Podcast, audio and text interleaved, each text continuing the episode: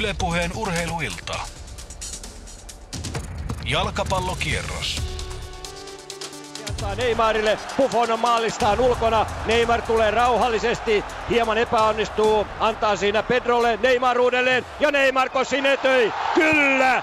Neymar sinetöi tämän ottelun lopullisesti, Barcelona voittaa, 3-1 lukematon taululla. Neymar ottaa paidan pois ja käy tuolla Barcelonan... Oikein hyvää sunnuntai-iltapäivää ja tervetuloa Yle puheelle jalkapalloa. Myöskin tänään on tarjonnassa sitten seuraavat kolme tuntia. Mestarien liikasen ratkaisi eilen ja kuten Hannu-Pekka Hänninen tuolta Berliinin olympiastadionilta värittää, niin sehän meni Barcelonalle maalein 3-1. Juventus kärsi tappion ja Barcelona palasi siis Euroopan huipulle. Tänään kuitenkin meillä täällä Yle puheella.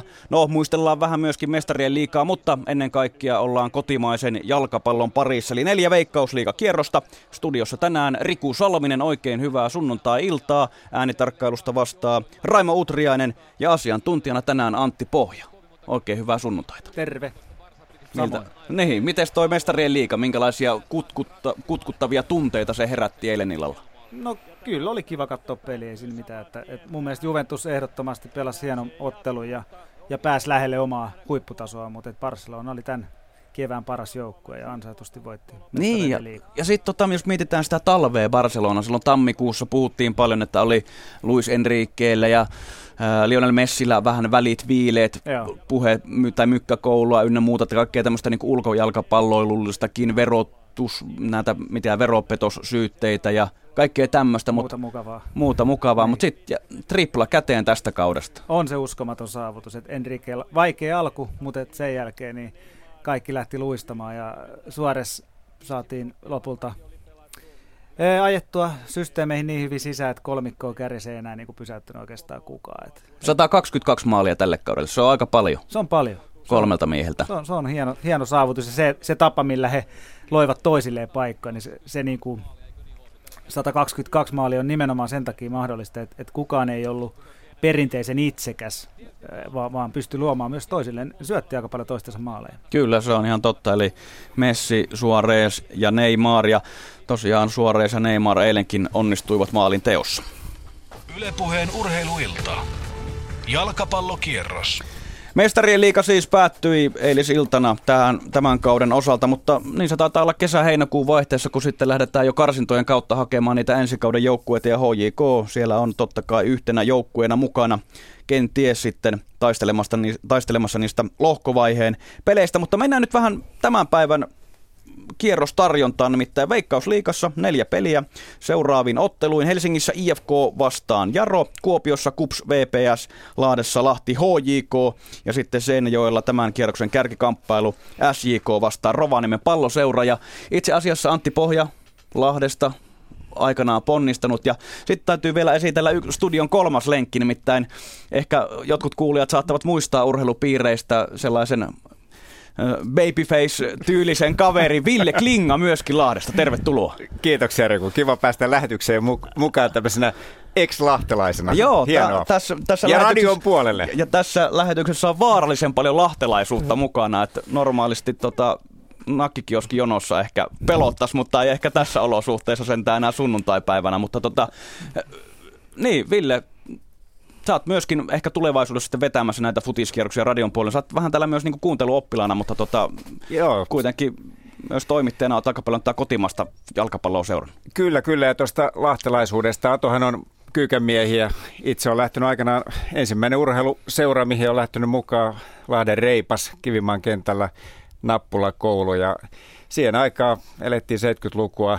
Lähiöitä tuli kaikkiin tämmöisiin suuriin ja keskisuuriin kaupunkeihin ja meidän lähiöstä lähdettiin Kivimaan kentälle siihen nappulakouluun ja reippaan paita. Sitten kun pääsi edustusjoukkueeseen, sai semmoiset puuvillaset, moneen kertaa käytetyt pelisukat ja pelipaidat ja voi sitä ylpeyden määrää, mikä se oli. Et sen jälkeen kyllä mulla sitten reipas oli se juttu siitä eteenpäin tässä asetelmassa kyykkä reipas. Niin, sä olit myyty mies reippaan väreihin, mutta tosiaan, jos puhutaan, ja tänään puhutaan nimenomaan lahtelaista jalkapalloilusta, koska Lahti, sanotaanko vaikka viime vuodet, on ollut No ehkä viime vuosina taas tullut semmoista edistysaskeleita, mutta tuossa oli pitkä tauko, milloin lahtelainen jalkapallo ei ollut ehkä seuratasolla niin enää pinnalla, mitä se oli takavuosina. Lahden reipas, mm. 69, niin kuin suuria seuroja suomalaisessa jalkapallossa.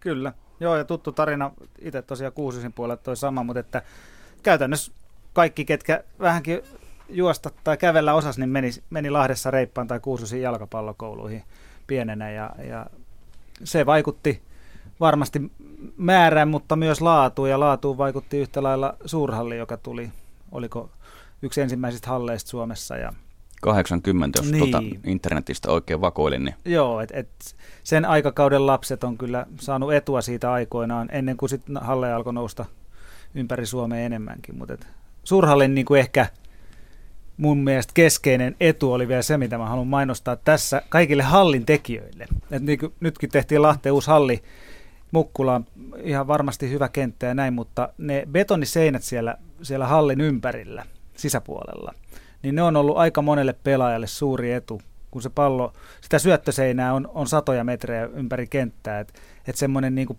syöttökaveri löytyy aina siitä seinästä, että et jos se seinä on nykyhalleissa verkkoa tai kupla hallin semmoista pressua, niin siitä se pallo ei kimpoa. Ja se on iso asia, vaikka niin kuin vaikuttaa mm. aika pieneltä. Kyllä, ja nimenomaan. Ja seinistä, sitähän pelattiin Joo. aina pienenä, jos ei niin kuin saanut kunnon jengejä kasaan, että olisi niin paljon ollut porukkaa, niin seinistä aina pelattiin. Joo. Se on saman tien tuhansia toistoja lisää. Kyllä, just näin. Ja vaan sitten suurhallista sitä mieltä, että paitsi että siinä oli se absoluuttinen urheilullinen, harjoituksellinen ja pelillinen merkitys, niin siinä on myös niin kuin valtava henkinen juttu, että ympäri Suomea kun tuli jengiä sitten Lahteen pelaamaan, oli se Lahtikappia tai jotain junnuporkot, mm. vau, teillä on tällainen halli. Ja.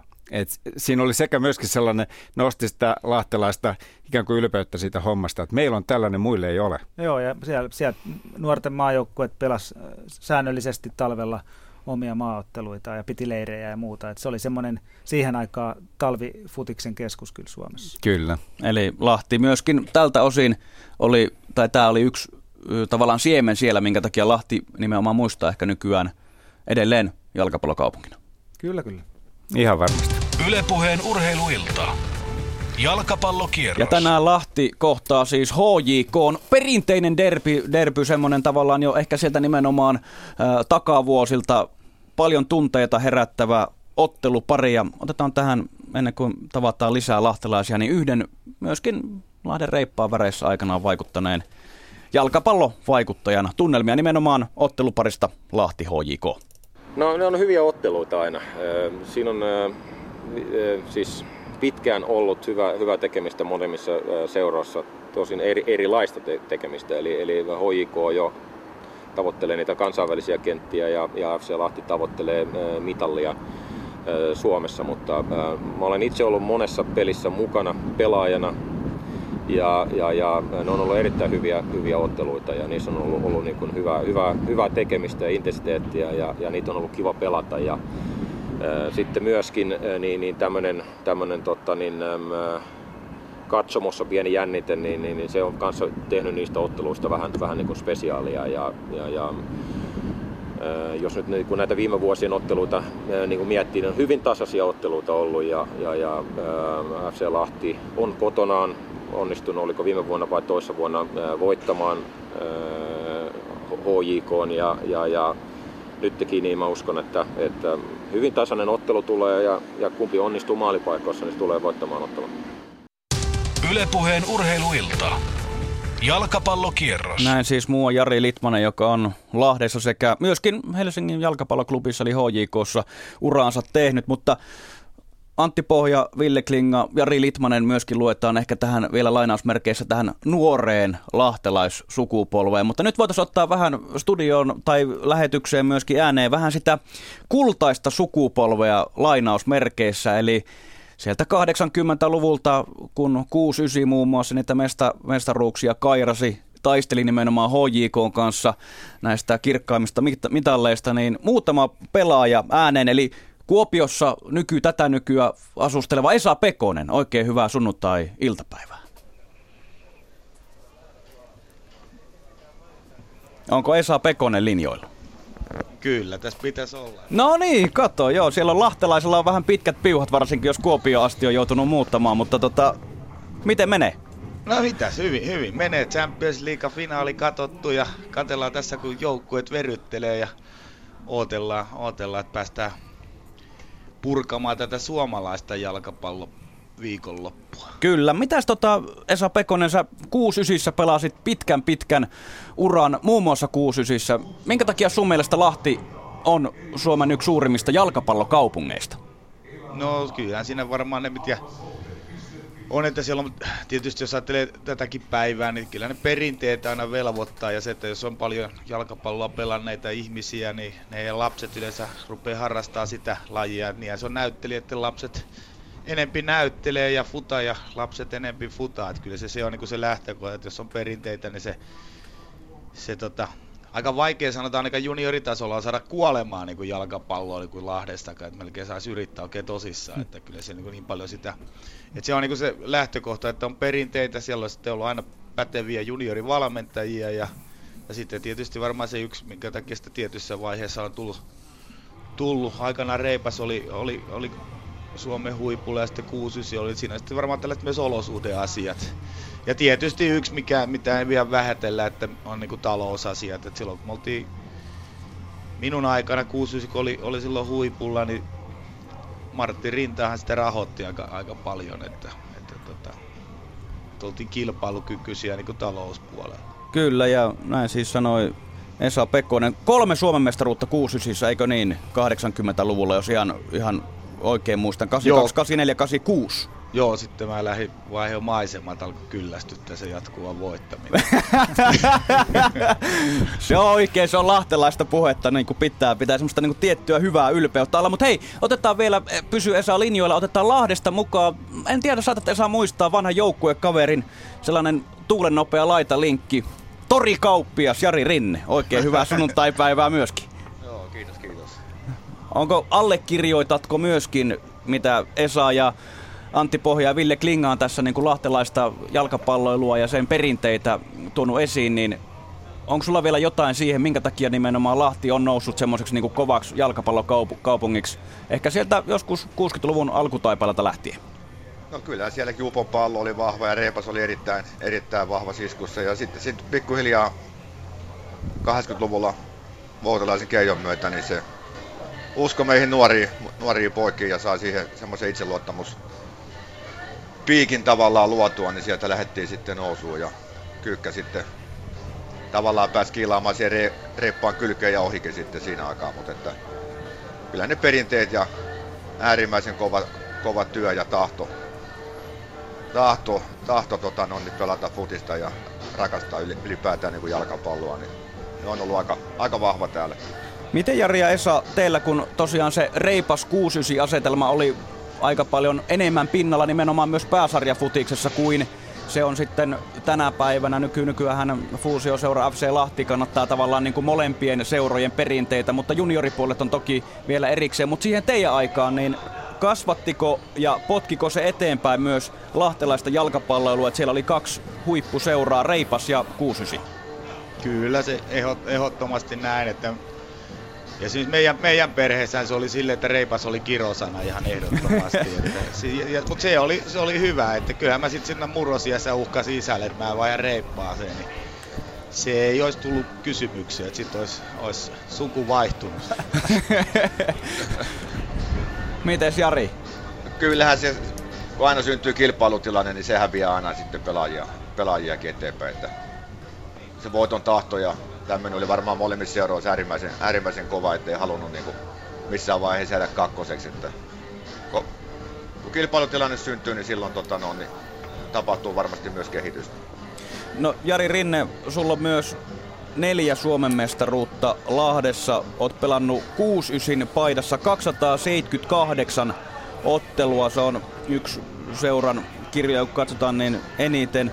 Esa Pekonen, sulla myös paljon kuusisissa pelejä, vaikka sitten kyllästyit siihen voittamiseen ja taisit lähteä sitten Tukholmaan ja kävit välillä Mypassa ja muuta, mutta tota, miksi, te, miksi teidän sukupolvi, miksi teidän ajan 69 oli niin hyvä kuin se oli? Suomen mestaruuksia tuli, ihmiset puhuu vieläkin siitä 86 Eurooppa-kapin puolivälierästä, joka oli sitten Katsomossa oltiin. Niin, Antti Pohjakin oli katsomossa ja Ville Klinga, niin suuria juttuja. Miksi te olitte niin hyviä?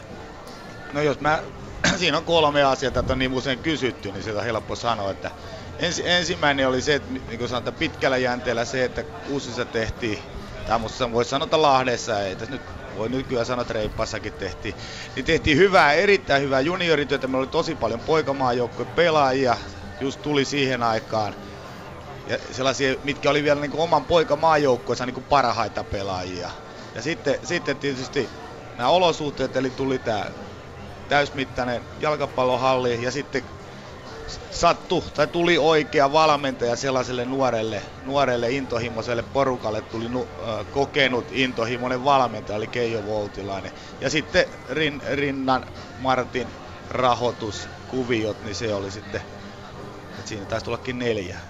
Pitkä matikan laskettuna kolme, kolme plus yksi on neljä. Joo, kyllä, mutta se oli aika toimiva kaava. Mitä se saa?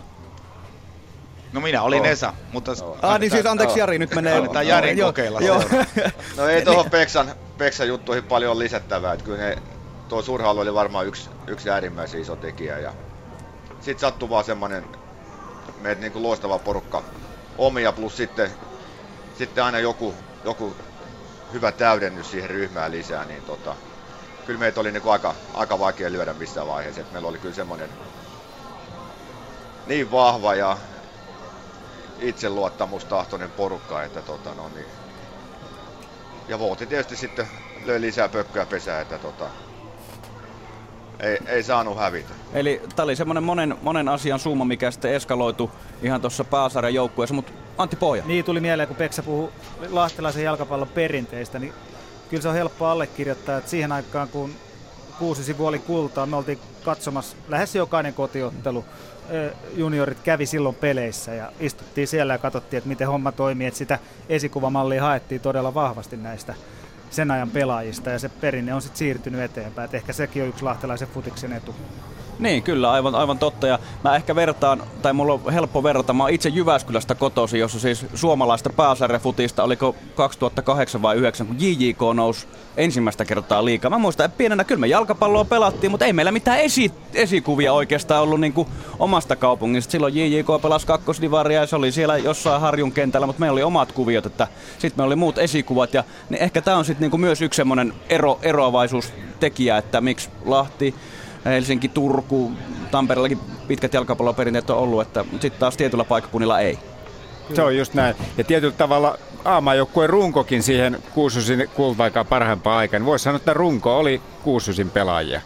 Et siellä oli varmaan hyvin vähän sellaisia pelaajia, oli Kuususin siinä ykkösavauksessa, jotka ei ollut vähintään käynyt aamajoukkueessa pelaamassa. Aivan. Ja jos viedään vielä pikkusen pidemmälle toi, että et se jalkapallokulttuuri lähti siitä esikuvien kautta ja perinne siirtyi, niin sitten jos mennään johonkin Espanjaan, kun ne pienet natsikat näkee sitä futista pienestä pitää, niin ne kasvaa jo valmiiksi, että aijaa, tälleen tätä hommaa tehdään, siihen kulttuuri kasvaa sisään, niin se kulttuuri, mistä ammentaa, niin se on aika iso asia siitä, että miten pelaajat kehittyy. Kyllä, se poikii sitten jatkoakin. Mitäs Esa ja Jari, mitä teille, minkälainen on lahtelainen jalkapalloidentiteetti?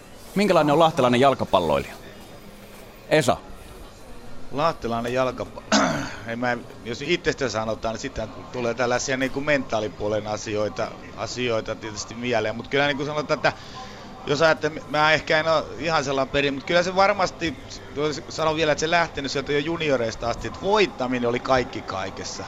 Ja sitten, sitten myös niin kuin taito, taito, mutta kyllä se, niin se tahto, voittamisen tahto, siitä, siitä niin kuin, se varmaan tuli, niin jos puhun itsestään, niin se tuli kyllä varmaan myös kotoa, että se sellainen niin kuin ääret, äärettömän niin kuin halu voittaa ja sellainen myös sitä kautta sellainen tavalla itsensä, itsensä niin kuin likoon laittaminen ja, ja, ja tällainen, tällainen niin kuin tota, intohimo kaikkeen tekemiseen ja pistä, pistä että ja on vähän sellainen, että per, perkula rallaa, että hävitä hän ei saa, ei ainakaan reippaalle. Niin, niin. kyllä. Mites, mites Jari, kun Lahti on futiskaupunki, varsinkin silloin 80-luvulla, eli sitä aika vahvastikin sitä menestysaikaa, puhutaanko edelleen Lahdessa jalkapallosta? Onko se, esimerkiksi kun säkin sillä torikauppiana oot, niin puhutaanko siellä pahvikupin ääressä niin lahtelaista futiksesta? No kyllä se on niin semmoinen sydämen asia, että ihan joka ikinen päivä, ei sellaista päivää tule vastaan, etteikö futiksesta puhuttaisi. Niin tästä päivästä kuin sitten, sitten paljon, paljon etenkin sieltä 80-luvun niin kuusisin kuin reippaankin ajoista ja sitten peli tulee Kyllä. Melkein voi sanoa sen kerran kuussa, niin sekin tulee aina jostain, jostain suunnasta esille. Ja kyllä tämä meillä, niin kuin, niin kuin Esa puhui tuosta tahto, tahtotilanteesta, niin kyllä se oli meillä aika, aika vahva siinä. Ja meillä tuo joukkueen henki etenkin oli siihen aikaan mun mielestä niin, niin vahva, että siellä tuettiin ja kannustettiin ja sitten jos jo, jollain mennessä alkaa tennarit irtoa maasta, niin joku tuli ja junttas koiville, niin taas oltiin maan pinnalle ja lähdettiin alusta. Niin, niin että se on ollut... Että se on ne. ollut semmoista tukemista, tukemista Joo, ja jos, saako heittää tähän ja väliin yhden jutun vielä? Heitä ihmeessä. Joo, niin tuosta tuli oikeastaan mieleen, kun on joskus sit jälkeenpäin jutellut pelaajista, ketkä tuli ulkopuolelta meidän ryhmään, sitten kun on niin kuin mennyt aikaa, niin sanoi, että se oli niin kuin käsittämätöntä se paine siitä, niin kuin se joukkueen tuoma paine siitä menestyksestä. Sitten ei itsekään niin kuin oikeastaan sitten, kun jälkeenpäin ajattelin, pelaajat vaati niin kuin toisilta, sä et hyväksynyt niin kuin kaverilta, että se oli useimmiten tällaista niin kuin piilo, piilopottuille, että ihan hyvä syöttö sitten kun pistää sen kolme metriä liian pitkältä, ihan hyvä syöttö, että Joo, että tota, hän on tuossa doopattu, silloin tainnut Ben, taisi olla Ben Johnson, doopattu Ben Johnson kanssa että se oli sellaista niinku piilopottuilua ja sellaiset ulkopuolet koki sen aika raskaasti siellä jonkun kanssa jutella, että sanoi, että se tuntui niinku, lähinnä se oli just sitä, ja muistan kun Jari tuossa äsken oli tässä, Jarin kanssa joskus juteltiin sitä hänen alkuajoistaan ajaksissa. Niin se sanoi just, että, se, et eihän se ollut niinku mitä, mitä valmentaja niinku antoi palautetta, kun pelin jälkeen sanoi, että saakutti suomalainen, että laita se pallo liikkeelle, että ei me haluta sun niinku kikkoja, vaan näet, me halutaan voittaa näitä peliä. Tällainen keskustelu Jarin kanssa kerran käytiin. Että, ja se on varmaan ihan sama ollut tietyllä lailla, että se paine, kun hal- menestytään, jompikumpi tulee. Ehkä ennen, ehkä se tulee se tahto, myös sitä kautta kun menestytään, niin tulee sellainen, että sä haluat menestyä edelleen, mutta sä vaadit noilta kavereilta siis vierelläkin, että ei, ei tää niin kun jätkät mene tälle, että hommat, hommat kuntoon, niin se, voi, se on varmaan sellainen niin kuin yksi asia, mikä siinä oli meillä siellä sisällä. Niin, sisäinen vaatimustaso on korkea ja se on se tavallaan yhteisössä, kun ollaan, niin se on se paine siinä, se on varmaan se kaikista kovin, mikä ajaa eteenpäin. Joo, toi, toi oli mielenkiintoista kuultavaa. Väittäisin, että jopa vähän epäsuomalainen joukkue kuususi ollut, koska jos mietin omaa uraa, niin, niin tuota, koin saman, mitä, mitä äh, Peksa puhui Jarista, niin että, että kun meni, lähti ulkomaille pelaamaan ja ei tarvitse mennä kuin Ruotsiin asti, niin se vaatimustaso, eli suomeksi sanottuna välittäminen mm. oman joukkueen menestyksestä oli suurempi. Et Suomessa liian helposti sanotaan, että hyvä yritys. Ja, ja tota, kovemmin kuin sanotaan, niin se tarkoittaa vaan sitä, että välittää enemmän ja haluaa enemmän ehkä sitä voittaa, voittamista myöskin. Et sitä lisää Suomen kentille. Toivottavasti sitä on tullut viime vuosina. Kyllä ja edelleen tässä siis jalkapallokierroksella puhutaan vähän tämmöistä lahtelaisuudesta, lahtelaista futiksesta ja tosiaan se 6-9 Steaua Bukarest-peli silloin maaliskuulta 86 on yksi sellainen suomalaisen joukkueen Eurocup-hetki. Silloinhan Steaua Bukarest meni jatkoon, mutta Olympiastadionilla muun muassa Esa Pekonen, Jari Rinne 69 valkoissa paidoissa pelasivat ja se oli sitten pitkään, jos Eurooppa Cup nykyihmisille sanotaan vaikka, että se on nykyään nimellä mestarien liiga kulkee, niin mm. tota, se ehkä asettaa vähän mittariin tätäkin saavutusta. Mutta hei herrat, Jari Rinne, Esa Pekonen, Antti Pohja, Ville Klinga, mitä, mitä lahtelaiselle jalkapallolle on tapahtunut? Ei ole enää. Ville sanoi, että aikanaan oli aamaajoukkueen runko, oli kuususen jätkiä. Nyt on Kari Arkivuo ainoa lahtelainen aamaajoukkueessa, niin Joo, kattelin tuossa just, että mikä on tilanne tällä hetkellä. No siellä on, jos ajatellaan kaksi ykkösten ma- maajoukkuetta, lahtelaislähtöisiä pelaajia. Siellä on, siellä on veljenpoika Matti Klinga, joka nyt pelaa HJKssa. Ää, Joel Mero tulee nyt lähinnä tuosta nopeasti Oliko tämä. Shala? Otas, Triton Shala, oliko hän myös, taitaa ainakin on maajoukkueen ollut mukana, joo. Kyllä, mutta ei, ei samalla tavalla kuin selaa esimerkiksi tällä hetkellä poikamaajoukkueita, niin koska ennen se oli enemmän sääntö kuin poikkeus, että sieltä löytyi pari kolme lahte- lahtelaista pelaajaa. Et ei ihan samaan tahtiin ei tule tällä hetkellä. Joo, ja varmaan totta kai on vähän tyhmä mennä pelkästään suurhallin taakse tai, tai eteen, mutta, mutta tota, kyllähän se on vaikuttanut myös niin kuin muiden kaupunkien nousuun, että halleja on tullut ja olosuhteet parantuneet. Lahti ehkä siihen 80-luvun aikaan sai pientä etua siitä, että olosuhteet oli kunnossa. Ja...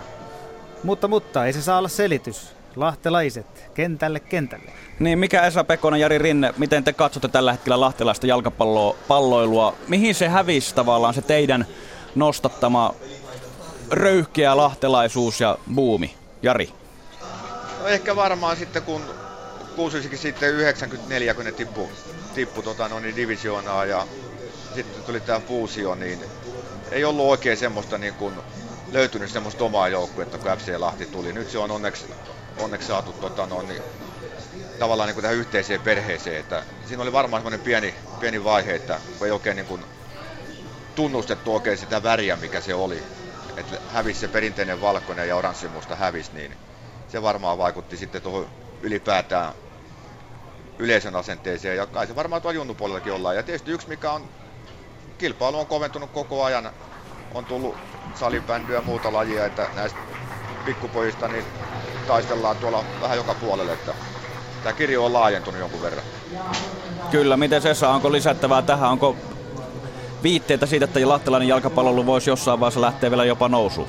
Kyllä se sieltä nousee, eikä se niin huono loppujen lopuksi on itse. Mähän on töissä niin juniorikupsissa, että mä niin sille aika tarkkaakin seuraan ympäri Suomea, mitä tässä juniorijalkapallon. Varmaan siinä on ehkä niin päin just, että pääkaupunkiseudulla on erittäin hyviä, voimakkaita junioriseuroja, mitkä tekee niin paljon työtä Tampereella Ilves tekee tosi hyvää työtä ja sitten Turun seudulla tehdään niin hyvää työtä. Tietysti muuallakin tehdään, mutta nyt on tullut, että varmaan niin muualla, on, muualla on ehkä valmennus ja, ja seuratoiminta vähän ehkä mennyt, mennyt lahtelaisista, lahtelaisista ohi. Veikkaisin, että tässä on y, yksi syy, että Lahdessa, Lahdessa voisi ajatella, että pitäisi, pitäisi vähän skarpata työn, työn laadussa.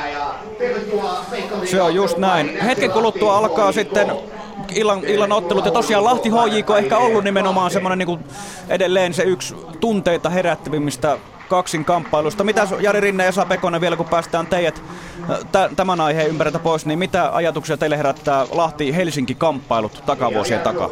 Sanohan sä Rintsu ekan. no kyllä ne oli, ne oli kyllä semmoisia pelejä, että niitä odotti ihan yhtä paljon kuin paikallispeliä. Että kyllä niissä oli, niissä oli tota, no, niin, kyllä tunnelma ja kaikki oli kohdalla. Että se, oli, se oli jotain semmoista erikoislaatusta ja mun mielestä ne pelit oli kaikki oli erittäin tota, no, niin laadukkaita ja viihdyttäviä ja sitten vielä yleisö oli mukana. Ja sitten täytyy vielä todeta siihenkin, että nämä pelit, mitkä pelattiin kuusi klubin välillä, niin varmasti kaksi semmoista stadionakin voi laskea Helsingin Olympiastadioni niin herättää tunteita. Ja sitten sama tämä meidän oma kisapuisto, että eihän tämän hienompaa paikkaa ole pelata. Tämä on sellainen, sellainen pyhättö kyllä Suomessa, että täällä ei halunnut, halunnut ikipäivänä hävitä ensimmäistäkään peliä yleisö tässä lähellä. Ja oli yksi hyvä lisä aina meidän, meidän menestysvuosien aikana. Mites Pekonen, tekikö aina hyvää vetää HJK-jätkiä sukille kunnolla, kun pääsitte kohtaamaan? Joo, siihen aikaan vedettiinkin. No ei mutta tota, että tota, kyllä siis ne oli. Tietysti kun vielä maajoukkoissa, nehän on niinku Rantasen Jallut ja kumppanit, ne on niinku parhaita maajoukkojen kavereita sille. Ja sitten niitä vastaan sitten, kun Jallutkin oli sellainen kivitalon kokoinen ja jatku, jatkuvasti itkettiin litti kuitenkin, että ei näitä niin potki. Ja no ei vaikka kyllä se Jallun kanssa otettiin kuin rajusti. Se oli, niinku, se oli tällainen niinku paikalliskamppailu tavallaan ja oikeastaan niinku veljekset vastaan, koska taas niinku maajoukkojen asuttiin samoissa huoneissa ja oli, niinku, oltiin tosi hyviä kavereita, mutta sitten kun kentällä, niin se oli niinku pahinta taistelua. Loistavaa. Kiitoksia Jari Rinne, että pääsit vierailemaan tässä meidän lähetyksessä ennen peli alkuja. Ei muuta kuin oikein hyvää kesää torikauppialle. Lahden torille. Ja Esa Pekonenhan jatkaa tässä sitten vielä Kuopiossa Kari Salmelan äh, rinnalla tämän illan kierroksen ajan. Ei muuta kuin hyvä kesä. Pitää tulla kappelle. Ylepuheen urheiluilta.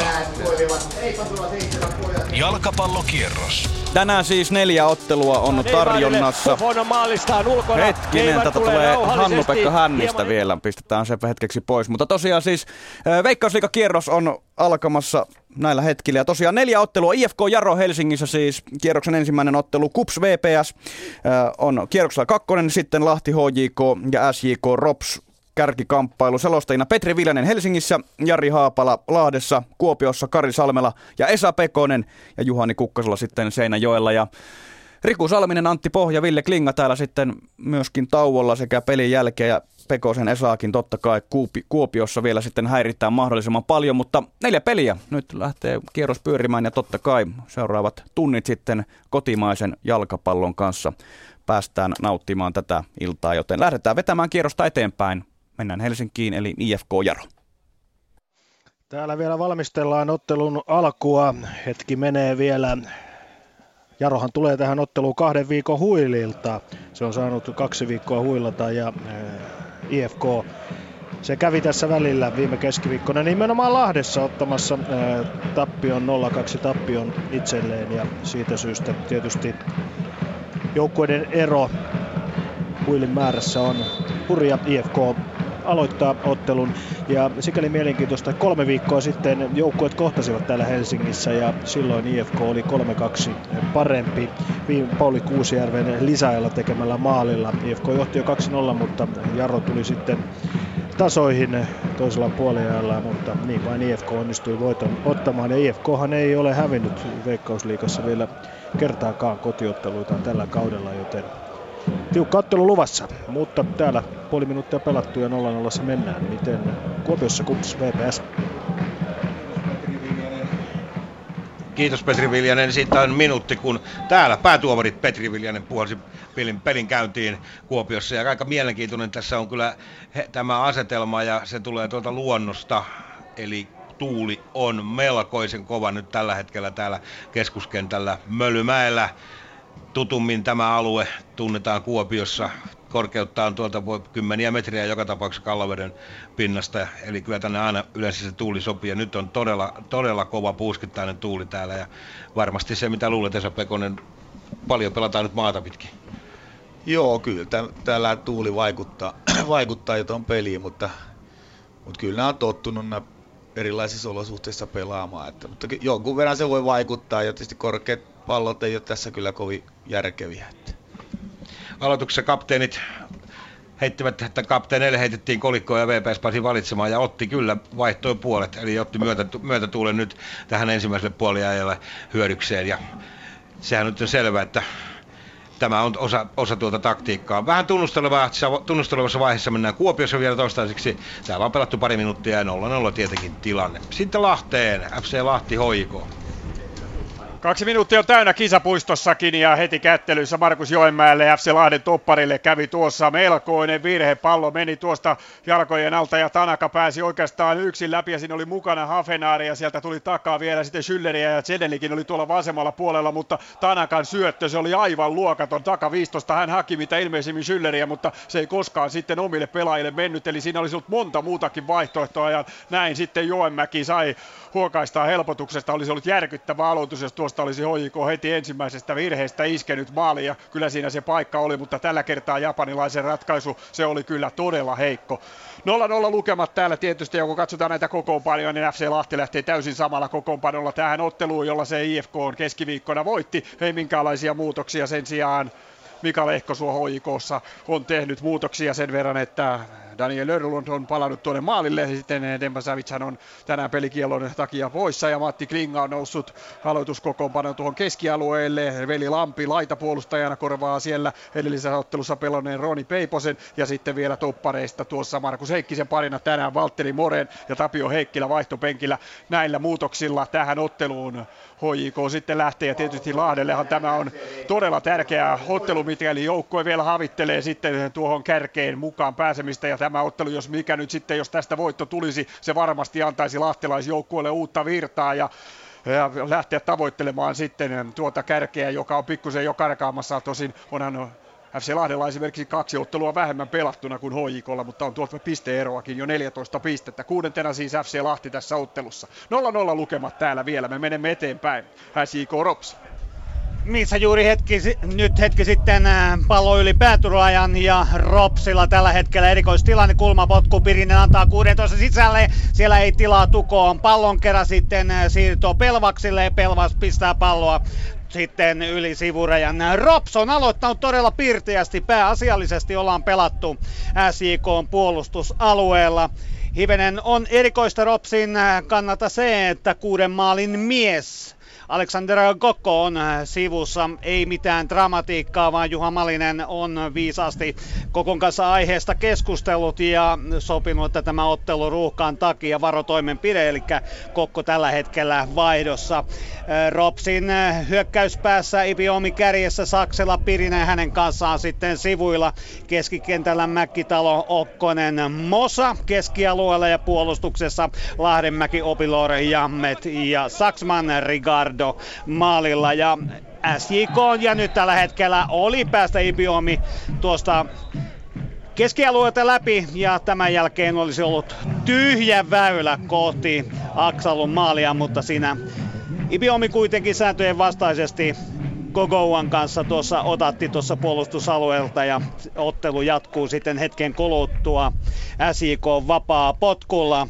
SIKlla tuo kokoonpano Aksalu luonnollisesti maalissa puolustuksessa. Milo Saljevic, Gogoua, Shavis, Tahvanainen keskeltä, Hetemai, Brown, Laksonen ja kolme hyökkääjää on SIK kokoopanossa tänään Tuko kärjessä ja sitten Pelvas ja Lehtinen toki antaa taustatukea tuolla hyökkäyspäässä. 0-0 lukemat täällä, kun kuudes peliminuutti käynnissä ottelussa SJK Rops ja täältä sitten otteluun Helsingin IFK Jaro. Viisi ja puoli minuuttia Helsingissä pelattu edelleen 0-0, mutta kyllä kotijoukkue IFK hienokselta hallitsee ottelua. Se on pari kertaa päässyt tuonne Jaron rangaistusalueen sisälle, mutta syötöt eivät ole napsahtaneet oikeisiin paikkoihin. Pari laukaustakin, mutta reilusti ohi maalin, eli ei siis oikein tuhannet alan paikkoja vielä kummallakaan joukkueella, mutta kotijoukkue lievästi niskan päällä. Toki ei millään lailla ylivoimaisesti, mutta kuitenkin. Eli täällä avausmaalia vielä odotellaan 0-0 numeroissa. Ottelu Kups VPS. Ja katsotaan hieman noita kokoonpanoja tai lähinnä niitä, ketä on poissa. Nimittäin tuo Kupsin Saarasista on aika ailla kyllä kova. Miikka Ilo on poissa, Steven McCarthy puolustuksista ja Juha Hakola on poissa. Ja sitten kun lisätään tähän listaan vielä Primus Motor, pelin sielu ja henki, mikä alkukaudella oli Petteri Pennanen kausi ohi, niin kun puolet kupsin avauksesta on, lähes puolet kupsin avauksesta on sairastuvalla ja lisätään siihen vielä Eberiman Sohna, joka on pelikielussa, niin kyllä tässä aika lailla tasoitusta kups antaa, mutta uusille kavereille tulee mahdollisuutta näyttää. Ja niinpä siellä on muun muassa Urho, Urho Nissilä isossa roolissa tuolla keskikentällä. Silloin kupsilla hyvä tilanne tuolla VPS maalla, mutta siihen pääsevät nyt sitten mustapaidat, mustaraitat väliin ja siivoat pallon paremmille paremmille turvallisemmille vesille. Kupsille tuosta tulee kyllä nyt sivuraja heitto, kun siellä söhlätään vaasalaiset söhläävät ihan kunnolla tuolla sivurajalla. Niin, niin tulee sitten uutta uutta tilaisuutta. Sieltä tulee Patrick Poutiaiselle, joka pelaa kalempana keskikenttää ja niin edelleen. Saku Savolaiselle tulee nyt sitten näytön paikkoja ja tilaisuus on nyt käsillä huonon tuurin kautta pojille tullut. Ei muuta kuin nyt kun näyttöjä vaan valmennusjohdolle. Täällä on pelattu 7.40, tilanne edelleen 0-0. Mennään eteenpäin. Lahti, Hoiko. Kahdeksas peliminuutti täynnä ja maalipaikat ne ovat nyt yksi yksi nimittäin hetki sitten kun HJK eh, sai kulmaputku, joka FC Lahti tuonne keskialueelle purki, niin kerrotaan tämä juttu sitten myöhemmin. Mennään suoraan sinne, missä on tehty maali. Mennään Seinäjoelle, Juhani Kukkasella. Kyllä vain Robson aloittaa todella pirteästi tämän ottelun. Nyt on pelattuna kahdeksan minuuttia tuli täyteen hetki sitten. Rob sai painostuksen päätteeksi kulman heidän hyökkäyssuunnassaan oikealta kulmalta. Mosa keskitti kulmaa tuonne 16 sisään. Hivenen Gogoua pääsi päällään siihen väliin, mutta suoraan volleusta Mäkitalo pistää kauden toisen maalinsa ja näin Rops ansaitusti johtaa Seinäjoella 1-0. Ja täältä sitten takaisin Lahteen, Lahteen FC Lahti, HJK. Jossa yhdeksäs peliminuutti käynnissä ja nyt kerrotaan se tilanne niin. HJKlla oli kulmapotku ja lahtelaiset jättivät kaksi pelaajaa tuonne ylös. Sinne jäi Ristola sekä Shala ja sitten kun lahtelaiset pystyivät tuon pallon tuonne purkamaan tuonne keskialueelle. Siinä tuli juoksukilpailu, Toni Kolehmainen oli hoikopelaista ensimmäisenä pallossa, Aleksi Ristola tuli takaa ja työnsi kyllä vähän selästä, mutta siihen ei reagoinut päätuomari Dennis Antamo. Ja niin vaan Ristola kaivoi siitä pallon sitten Kolemaiselta pois ja pääsi tavallaan nenäkkäin Daniel Örlundin kanssa, mutta laukoi mielestäni hieman liian kaukaa ja tykitti menemään ja Örlundilla ei ollut siinä suuria vaikeuksia kuitenkaan torjua Ristolalle kyllä näitä paikkoja, niitä siunaantuu joka ottelussa, mutta tuo viimeistelyprosentti, sen olen aikaisemminkin sanonut, se on todella huono ja sitten kun niitä maaleja tulee, ne tulee jostain aivan unelma volleen laukauksista, mutta tällä kertaa olisi ilman muuta pistänyt, pitänyt tuosta pistää sisään Ristolalla, mutta ei onnistunut, joten lukemat tällä ovat edelleenkin siis 0-0 keskialueella pelataan tällä hetkellä Mikko Hauhi FC Lahden kapteeni siellä pallon kanssa ja heittää sen tuolta alas kautta aina Pyry Kärkkäiselle asti. Edelleen on Petri Pasanen tästä ottelusta siis tuolla vaihtopenkillä ja vaihtopenkillä on myöskin Pekka Lagerblom. Lagerblom varmasti olisi aloituskokoonpanossa, jos jalat olisivat siinä kunnossa, että hän olisi 90 minuutin kunnossa, pelikunnossa, mutta ei vielä ole. Tulee varmasti kyllä jossakin vaiheessa ottelua kentälle, se on ihan selvä. Hän on tämän joukkojen kapelimestari, mutta Pasanen on tällä hetkellä kyllä tippunut sitten ihan peliesitysten perusteella, näin ymmärtäisin, tuonne vaihtopenkille. 0-0 lukemat täällä, kun reilut 10 minuuttia täynnä. SJ Korops. Todella loistava ajoitus Jari tänne, nimittäin Ropsilla on tuosta 16 metrin äh, rajalta juuri tällä hetkellä. Vapaa potku sitä ovat äh, juonimassa Mosa ja sitten äh, Laadenmäki. Laadenmäki laukoo vasempaa, mutta hivenen menee tuo laukaus ohi. Melkoisessa puhurissa tätä ottelua pelataan melkoinen tuuli, joten varmasti välillä myös tehosteista kuulee, kuinka täällä myrsky pauhaa keskuskentällä, mutta erityinen myrsky on, äh, täällä on aiheuttanut nimenomaan Rops tällä pirteällä pelillä. SJK ei ole päässyt yhteen ainoaan, ainoaan ainokaiseenkaan hyökkäykseen vielä tässä ottelussa. Ja nyt äh, ke- aloitus tuota maalilta Aksalulta keskikentälle tavoitellaan äh, Lehtistä. Kuitenkin Mosa pukkaa tuonne Ipiomille. Sitten Chavis äh, puolustuksesta syöttö menee se häneltä sitten suoraan Mosan jalkoihin ja jälleen on hyökkäyksen poikanen Ropsilla. Mosa vie taidokkaasti tuolla laidalla, kunnes sitten tulee vapaa potku siinä. Johannes Laaksonen päätuo, erotuomari Ville Nevalaisen näkemyksen mukaan rikkoi Mosaa ja näin hetken kuluttua jatketaan aivan tuosta sivurajan tuntumasta vapaa potkulla. 1-0 Rops johtaa Seinäjoella, kun 12 peliminuutti on täällä käynnissä ja nyt otteluun Hels- eh, Helsingin IFK Jaro.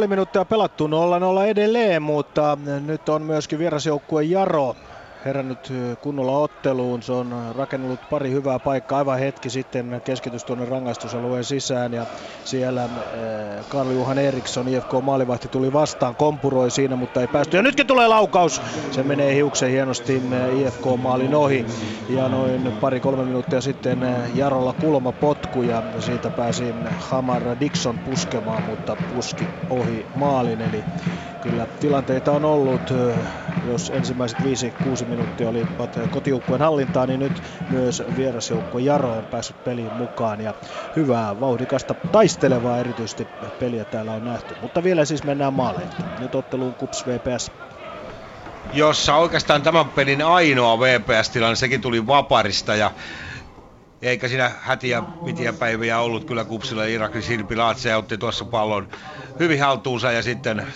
sitten mennään taas Kupsi rakentelee nyt parasta aikaa omaa hyökkäystään. Pari hyvää paikkaa tullut Kupsille. Urho Nissilä, nuori 18-vuotias kaveri, keskikenttää, ylempää keskikenttää pelaava, on päässyt tykittämään ihan sydämensä kyllyristä. Mutta ne ovat menneet molemmat paukut kyllä sitten ohi maaliin. Ja Kups tätä peliä vie.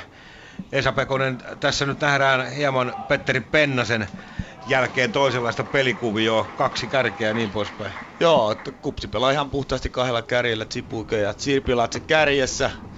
Edelleenkin käytetään paljon tätä rannankarin nousua, eli tätä vasempana oli laiturina, kun pelaa tuota, toi Savolaisen Saku, niin menee paljon tonne keskelle ja Tuomakselle jää tämä vasen laita paljon nousa, nousta, nousta, että Kupsi pelaa selkeästi suoraviivaisemmin ja voi olla, että veikkaan, että tai näyttäisi, että jopa tehokkaammin kuin aikaisemmissa peleissä, eli pystytään luomaan koko aika enempi painetta tuonne vastustajan maalle.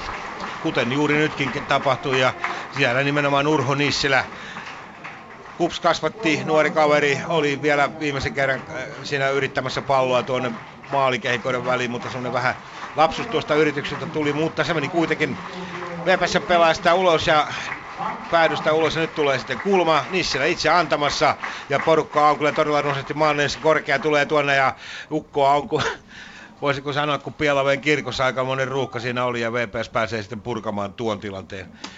Täällä 14 minuuttia rapiot pelattu edelleen 0-0. Mennään eteenpäin otteluun FC Lahti Hoiko.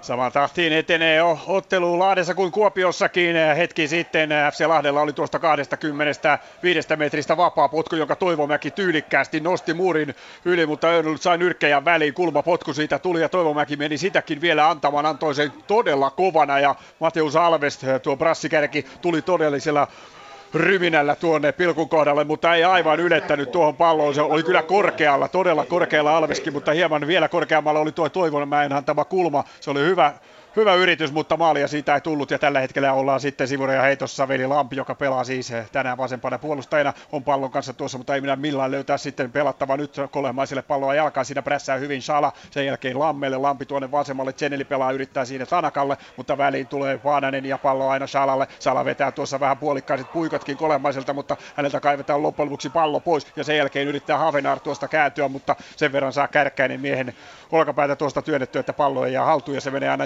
Joenmäelle asti. Sen jälkeen yritetään pystyä tuohon Alveselle, mutta Alves raskastekoisena pelaajana tuossa menee nuurinkenttä. Tuossa tietysti kasteltiin heti ottelun, hetki, ennen ottelun alkua ja ei tuossa aivan Alvesilla nastat pitänyt. 0-0 lukemat täällä, kun 15 minuuttia täyttyy. SJ Korops missä juuri tällä hetkellä keskialueelta Pirinen antaa vapaa potkua tuonne 16 sisälle, mutta tämä laukaus menee sitten kohti Aksalua ja nyt Aksalulle sattuu sitten kömmähdys. Hänen käsistään pallo lipoa, lipeää.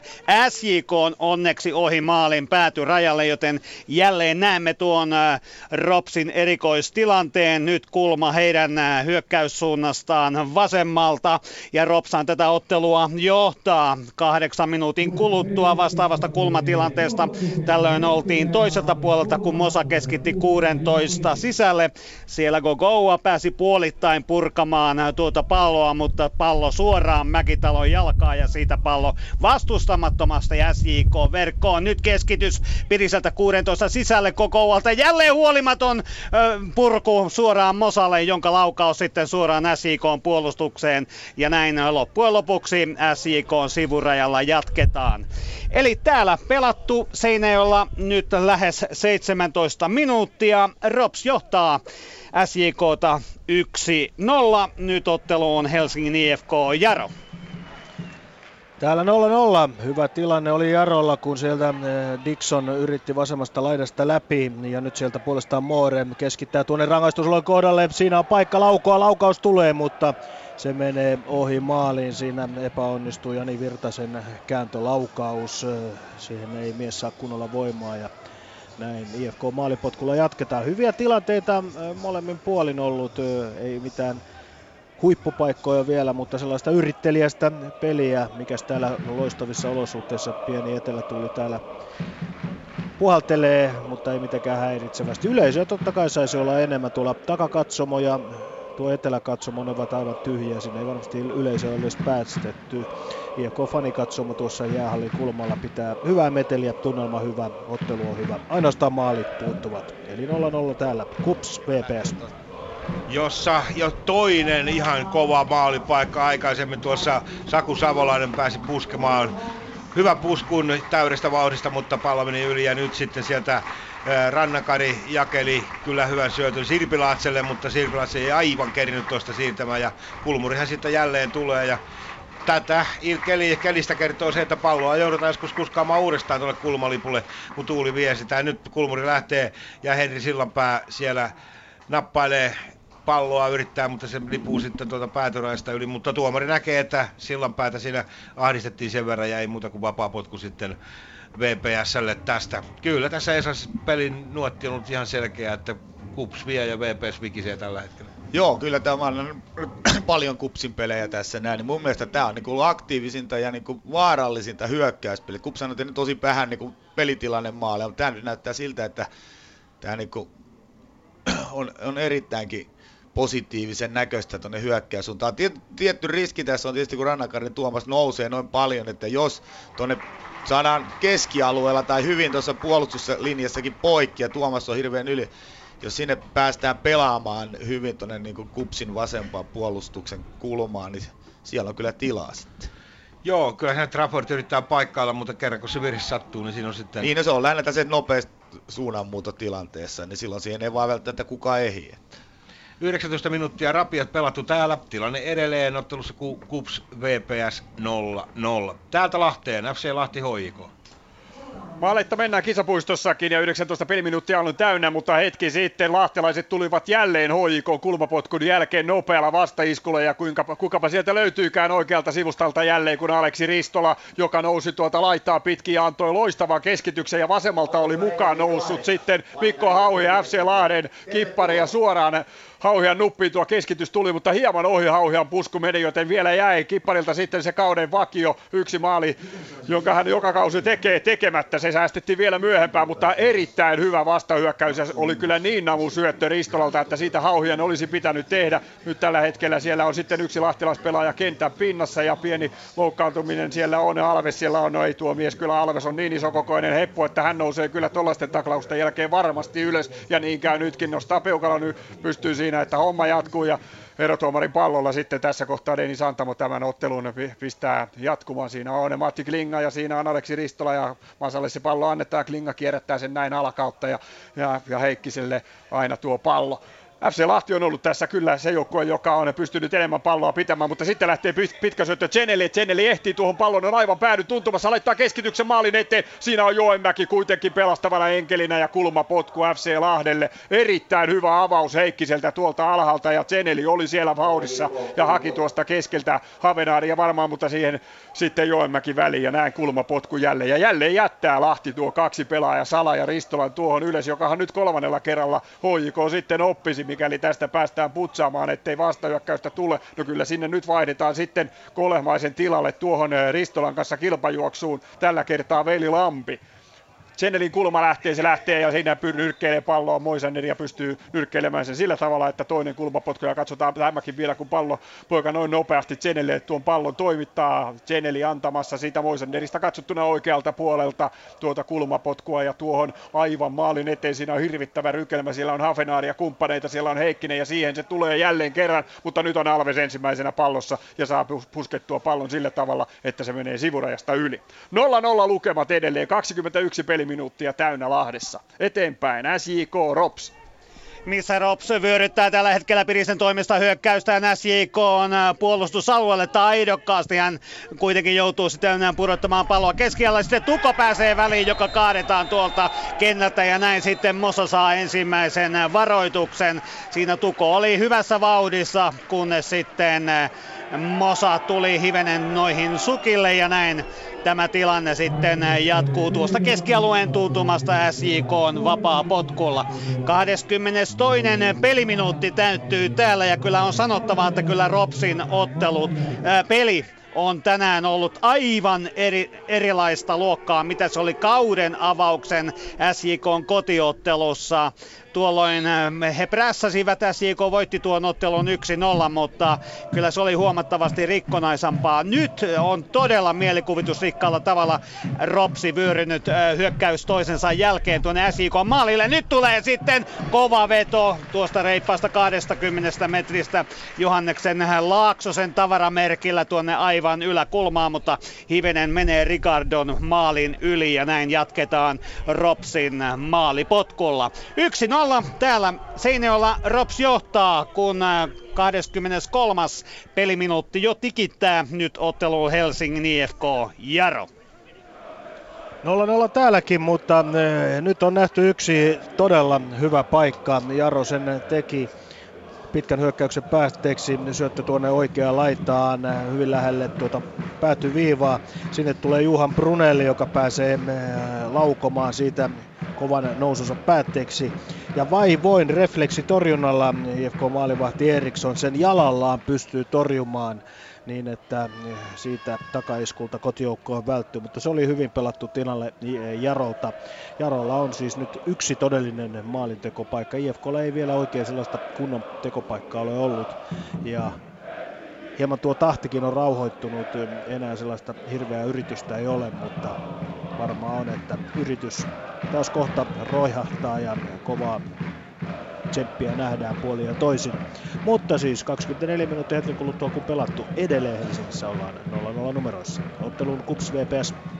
Samat numerot ovat Kuopiossa keskuskentän taululla eli 0-0 kun täällä on 24 minuuttia pelattu ja kyllä tässä Esa Pekonen VPS on ottanut hiukan aktiivisempaa roolia kuin ensimmäisen vartin aikana. Joo, Kups tuli alun kyllä tosi, tosi hyvin ja, ja, ja tota, mutta edelleenkin niin tässä niin, tämä on ihan mielenkiintoista nähdä nyt, kun Petteri Pennanen sitä hyökkäävän keskikenttä paikalta pois, että Kups on pystynyt kyllä rakentamaan musta ihan hyvän, hyvän tavan pelata tätä, että näyttää ihan mielenkiintoiselta.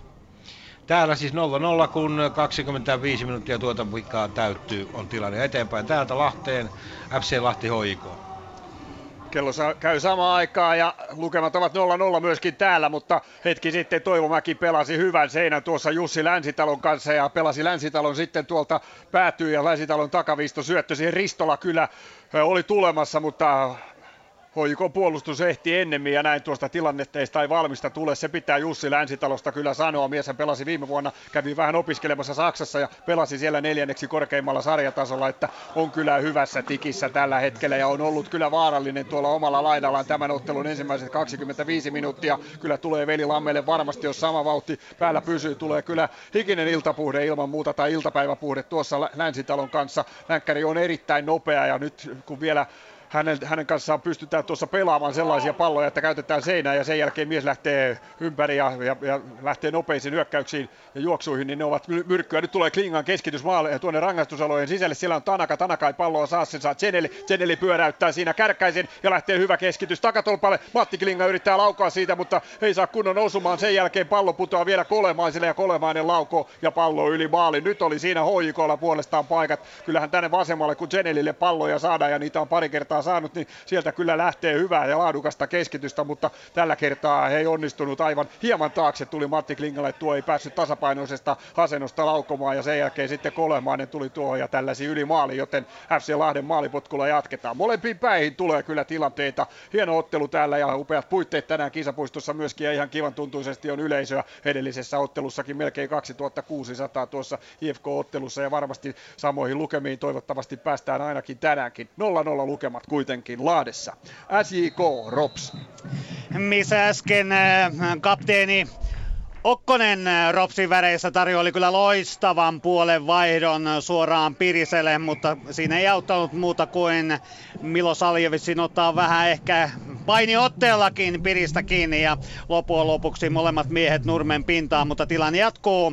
Ropsin vapaa potkulla sitä antamassa tällä hetkellä Mosa numerolla 77 ja sitten Ropsin pelaajat ryhmittyvät tuonne 16 sinisen 16 äh, rajalle sinipaitaiset, mutta siellä sitten äh, Tuko puskee, sieltä lähtee Okkosen keskitys 16 sisälle.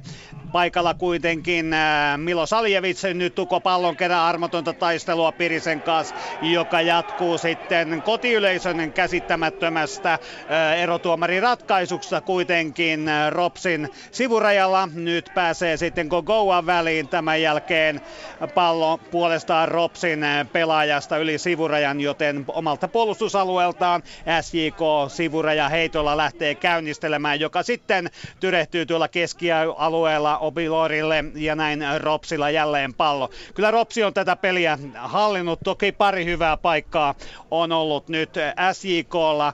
Tällä hetkellä ollaan 16 rajalla nyt Mäkitalo tuo Ropsin maalintekijä. Hän menettää tuolla keskialueella pallon, kunnes sitten seurakaverit tulevat apuun ja näin Mäkitalo, Lahdenmäki taistelee tuolla kulmassa ja erittäin kovaa Ropsin painostusta tällä hetkellä tuolla 16 sisällä. Nyt tällä hetkellä kuitenkin pääsee kuin pääseekin SJK hetkeksi pelastautumaan. Kyllä nyt tällä hetkellä Ropsi painaa tuolla 16 rajalla. Tuleeko laukaisupaikka Mäkitalolle toistamiseen?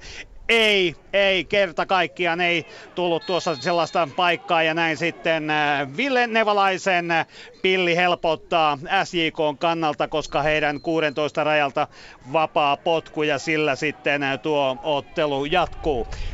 1-0 johtaa Rops Mäkitalon maalilla ja täällä Seinäjoella pian 29. peliminuutti täyttyy, joten täältä otteluun Helsingin IFK Jaro. Täällä juuri Jarolla vapaa potku 30 metristä, mutta suoraan muuriin ja IFK lähtee nopeaan vastahyökkäykseen. Virtanen sieltä tulee, mutta kestää sen äh, niin kauan ja jälleen sitten pannaan mies nurin. Täällä ovat äh, kyllä otteet olleet kovia ja ne johtivat äh, muutama minuutti sitten ottelun ensimmäiseen varoitukseen, kun Jaron Kadio tuli vähän napit edellä Fredrik Lassasta polveen niin, että Lassas joutui tuonne kentän reunalle hieman jäätä siihen polven alapuolelle ja huolto pani teippiä siihen polveen myöskin. Lassas on nyt kentällä, mutta pieni side tuossa vasemman polven alapuolella on. Eli tuo peräänantamattomuus, taistelu, jota molemmat joukkueet tässä ovat esittäneet, se on johtunut koviinkin otteisiin, kun ta- pallosta taistellaan viimeisen asti. Nyt puolestaan IFKlta noin 20 viisi metriä maalista, hieman tuosta oikealta puolelta vapaa potku, siellä sitä ollaan juonimassa. Katsotaan kuka sen siinä antaa, siellä on ainakin Anja Meije, joka sen antaa, taikka sitten olisiko Pekka Sihvola. Sihvola juoksee ohi, sitten juoksee vieläkin ohi ja laukaus tulee sieltä, mutta se menee puolustuksesta yli. Ja näin kulmapotkulla jatketaan. Se oli Joni Korhonen, joka tuon lopulta tuon laukauksen antoi. Eli puoli tuntia pelattu 0-0 ja IFK kulmalla jatketaan, mutta sitä ennen uudelle kierrokselle. Kups VPS. Puoli tuntia pelattu täälläkin vähän päälle ja 0-0 tilanteessa edelleen. Palloseurat tahkoavat Kups VPS täällä Kuopiossa. Ja kyllä tuossa VPSn pelissä nyt alkaa yhä enemmän ja enemmän korostua se, että tätä miestä, jolla nyt oli pallo, eli Mäkelää haetaan. Ja nyt tulee laukaus kyllä VPSltä, mutta se tulee tuosta yli 20 metristä, mutta aivan suoraan päin Tomi Maanoja. Ja taitaa olla muuten ensimmäinen ihan oikeasti torjunta, kun Maanoja, Maanoja pääsi kunnolla töihin. Tuossa oli kupsia tuikata pallon omaankin maaliin kyllä, mutta silloin tuli Toni Markis siinä torjuntatöihin. Sellainen syötön katkaisu ja siinä pallo vähän lipsahti ylöspäin ja Markis pelasti aika läheltä maaliviivaa. Siinä oli pallo lipsattaa kyllä omakin maaliin. Tomi Maanoja ei siinä kyllä kerinyt yhtään mitään tekemään. Esa. Joo, tässä nyt on sellainen tällainen taktillinen juttu, että kun tietysti kun Kups pelaa kailla hyökkää, silloin niille ei jää niin kuin kaksi keskimmäistä keskikenttä Nyt kun vähän mennyt pitemmälle tämä peli, niin Vaasa on saanut tuossa keskikentän keskellä noita, kun siinä on on sitten Katowic tulee tuolta kärjestä niin kuin tois, kolmanneksi keskikenttäpelaajaksi on saanut aika hyvin, hyvin nyt tätä palloa haltuun ja se tietysti voi pitkällä jutkuilla rupea väsyttämään noita kupsin keskikenttäpelaajia, jos siinä koko aika niin kuin yhden miehen ylivoima pyörii. Niin, kyllä tuo Tuomas Rannakari tuota alakädestä nousee jatkuvasti koko matsin noussut tuota vasentakaistaa ylös saakki, eli, eli pelaa kyllä melkein päädystä päätyy. Siinä vähän kysymys, kuinka kauan hänkin jaksaa. Joo, että siinä, siinä on ne just, että kuinka paljon uskaltaa ottaa riskiä ja, ja pystyykö va, Vaasa käyttämään sitä vasenta, kupsin vasen, vasenta puolustuksen, puolustuksen tilaa niin kuin hyväksi.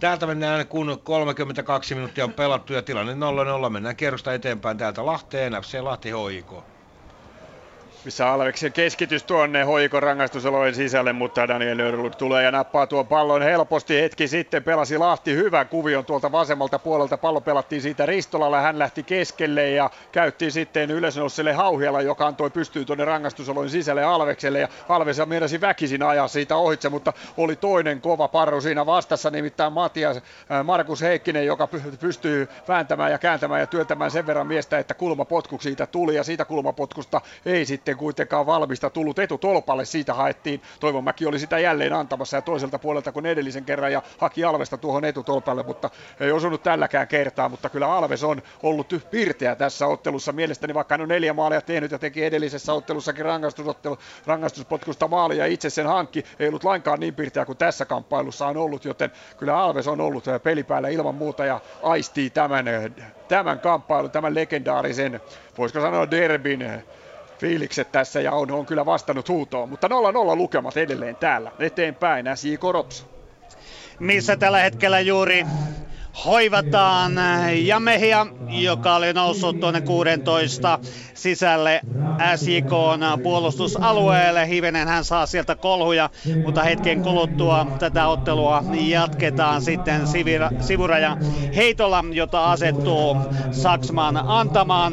Seinäjoella pelattu pian 34 minuuttia ja Rops johtaa ottelua 1-0 kaadesti. Kuten edellisellä kerralla pääsin kertomaan, on oikeastaan SJKlla tässä ottelussa ollut niitä maalintekopaikkoja.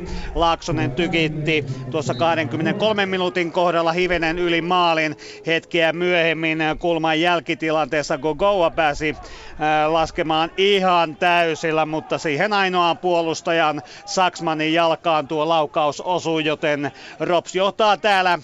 Seinäjoella 1-0, kun juuri tällä hetkellä SJK sivurajaheiton voimin pyrkii aloittamaan tuota hyökkäystä, mutta keskialueella on sitten vahva prässäyryhmitys sinipaitaisia Ropsin pelaajia ja näin Saksman antaa tuo sivurajaheiton ja näin Milo Saljevic purkaa sivurajaksi. Kyllä SJK on selkeästi tässä ensimmäisellä puolella ollut tämän 35 ensimmäisen peliminuutin aikana selkeä vastaan ottaja tässä ottelussa. Ei mahda mitään, ei Ropsi on tullut kyllä todella kirkkaalla ja ennakkoluulottomalla ilmeellä ja pelaa rohkeasti suurella peliilolla ja juuri tällä hetkellä tulee vielä erikoistilanne tuosta aivan 16 sivurajalta läheltä SJK on rangaistusaluetta siis, joten katsotaan tämä erikoistilanne vielä kertaalleen. Mosa, joka tuon kulmapotkun ampui, antoi, mistä Mäkitalo pisti. Ropsin maali oli jälleen matalanne, se annetaan.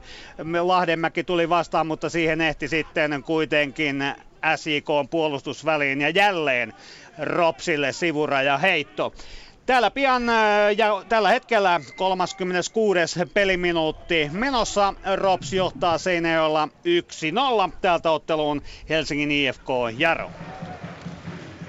Täällä 36 minuuttia hetken kuluttua pelattu. IFK on hyvä keskitys tuonne takatolpalle, sieltä pusku ohi maalin kuitenkin. Ja toinenkin varoitus on tullut, sekin tuli äh, Jaron pelaajalle.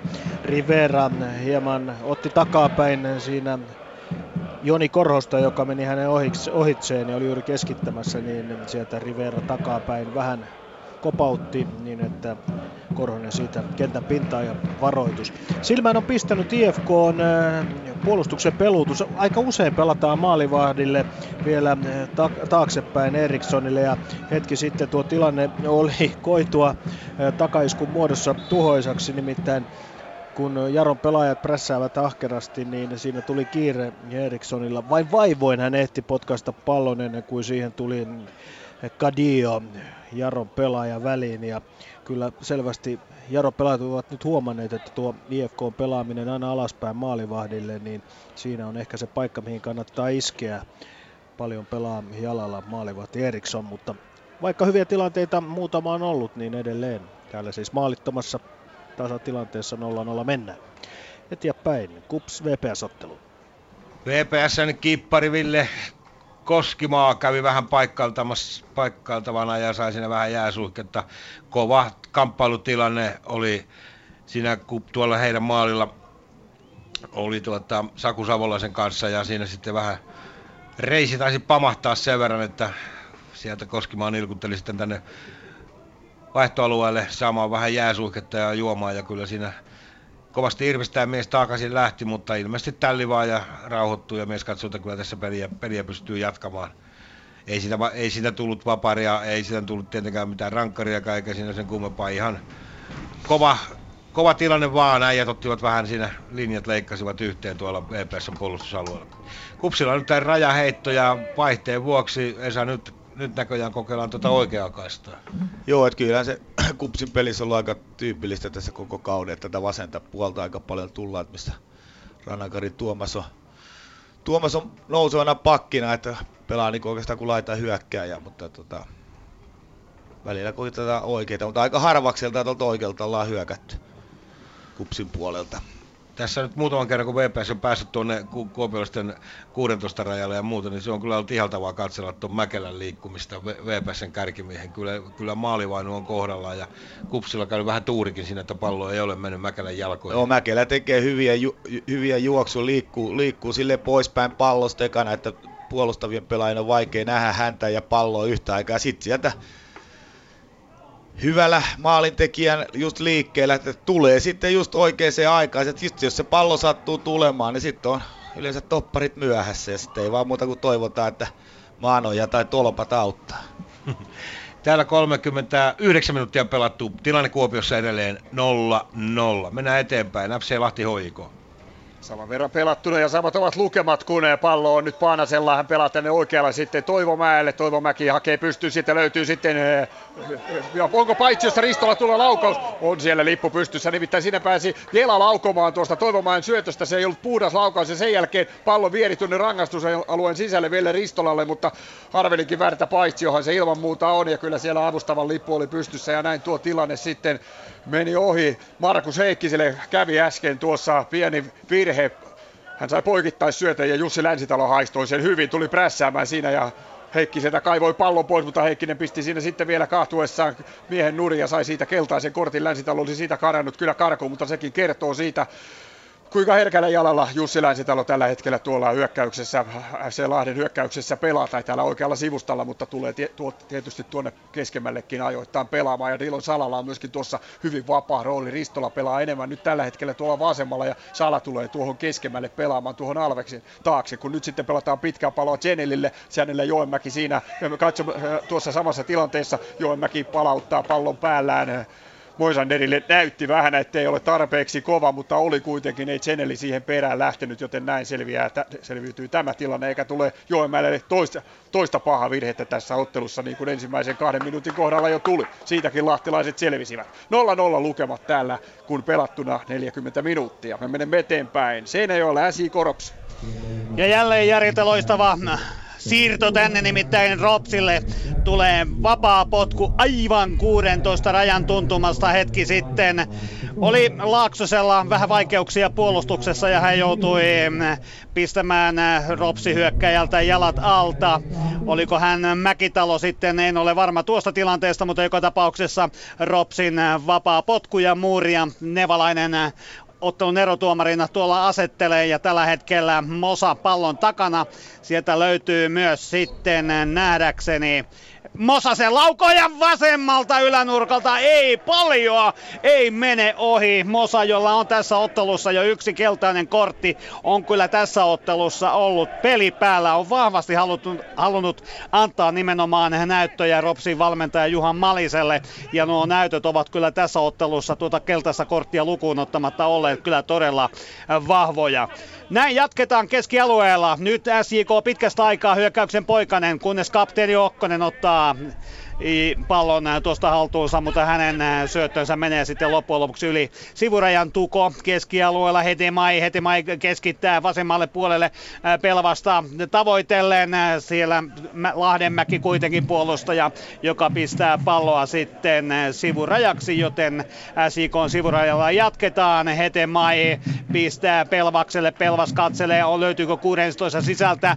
Tukoa tavoiteltiin, kuitenkin Saksman tällä hetkellä pallo pallo on perässä ja pallo menee yli sivurejan ja näin SJKlla. Nyt niitä harvoja hyökkäyksen poikkasia, mitä ensimmäisellä puoliajalla on heiltä nähty, kun Brownin syöttö sitten hän menee suoraan Obiloirille ja hänen keskitys, se tavoittelee tuota Ebiomia ja tämän jälkeen Brown on jo keskialueella, härää kun Terrieri erittäin rajusti taistellen ja Lahdenmäki pistää sitten palloa puskien maalivahti Rigardolle Ropsin maalissa. Täällä 40 23. peliminuutti käynnissä. Rops johtaa Seinäjoella SIKota vastaan 1-0 täältä otteluun Helsingin IFK Jaro. Täällä yritystä on puolia toisin. IFKlla kulmapotku ja nyt uusi sellainen, kun se tuolta rangaistusalueelta menee Jaro puolustuksen päästä pääturijan yli ja sinne menee Fredrik Lassas antamaan sitä. Lassas, jota hetki sitten rikottiin toistamiseen, Moorotti siitä keltaisen kortin ja nyt tulee kolmas perättäinen rangaistuspotku, kun siinä Jaron puolustaja laittaa tuohon matalaan keskityksen jalkansa väliin, niin että se menee pääturajasta yli. 43-0 kahdeksan on pelattu, eli parisen minuuttia aikaa vielä ollaan maali, maaleita tässä. Sieltä edelleen Lassas menee ja antaa sinne antaa taakse siihen ovelasti. Ja sieltä tulee kaukolaukaus. Mattala on! Ja nyt siinä on paikka, mutta kyllä siinä me aika r- kovaa saadaan pelata. Nimittäin siinä oli Pauli Kuusijärvi laukomassa, niin kyllä siinä Jarro pelaaja vähän hihassa roikkui, mutta ottelun tuomari Jani Laaksonen ei siihen reagoinut ja näin Jaron maalipotkulla jatketaan. Edelleen Helsingissä 0-0 numerot. Ottelun KUPS VPS 44 minuuttia pelattu ja kyllähän täällä nyt VPS-läisiä hoivataan oikein, oikein urakaalla, nimittäin siinä ää, Alysi Cliffon Miheso loukkasi itsensä ensin ja tuotiin sieltä sitten hän linkkutteli vähän vähäksi aikaa suihkatta saamaan niin poispäin. Ja kun saa luvan mennä kentälle takaisin, lyhistyy uudestaan ja näin sitten mies Baarella pois. Ja nyt siellä VPS tekee vaihtoa.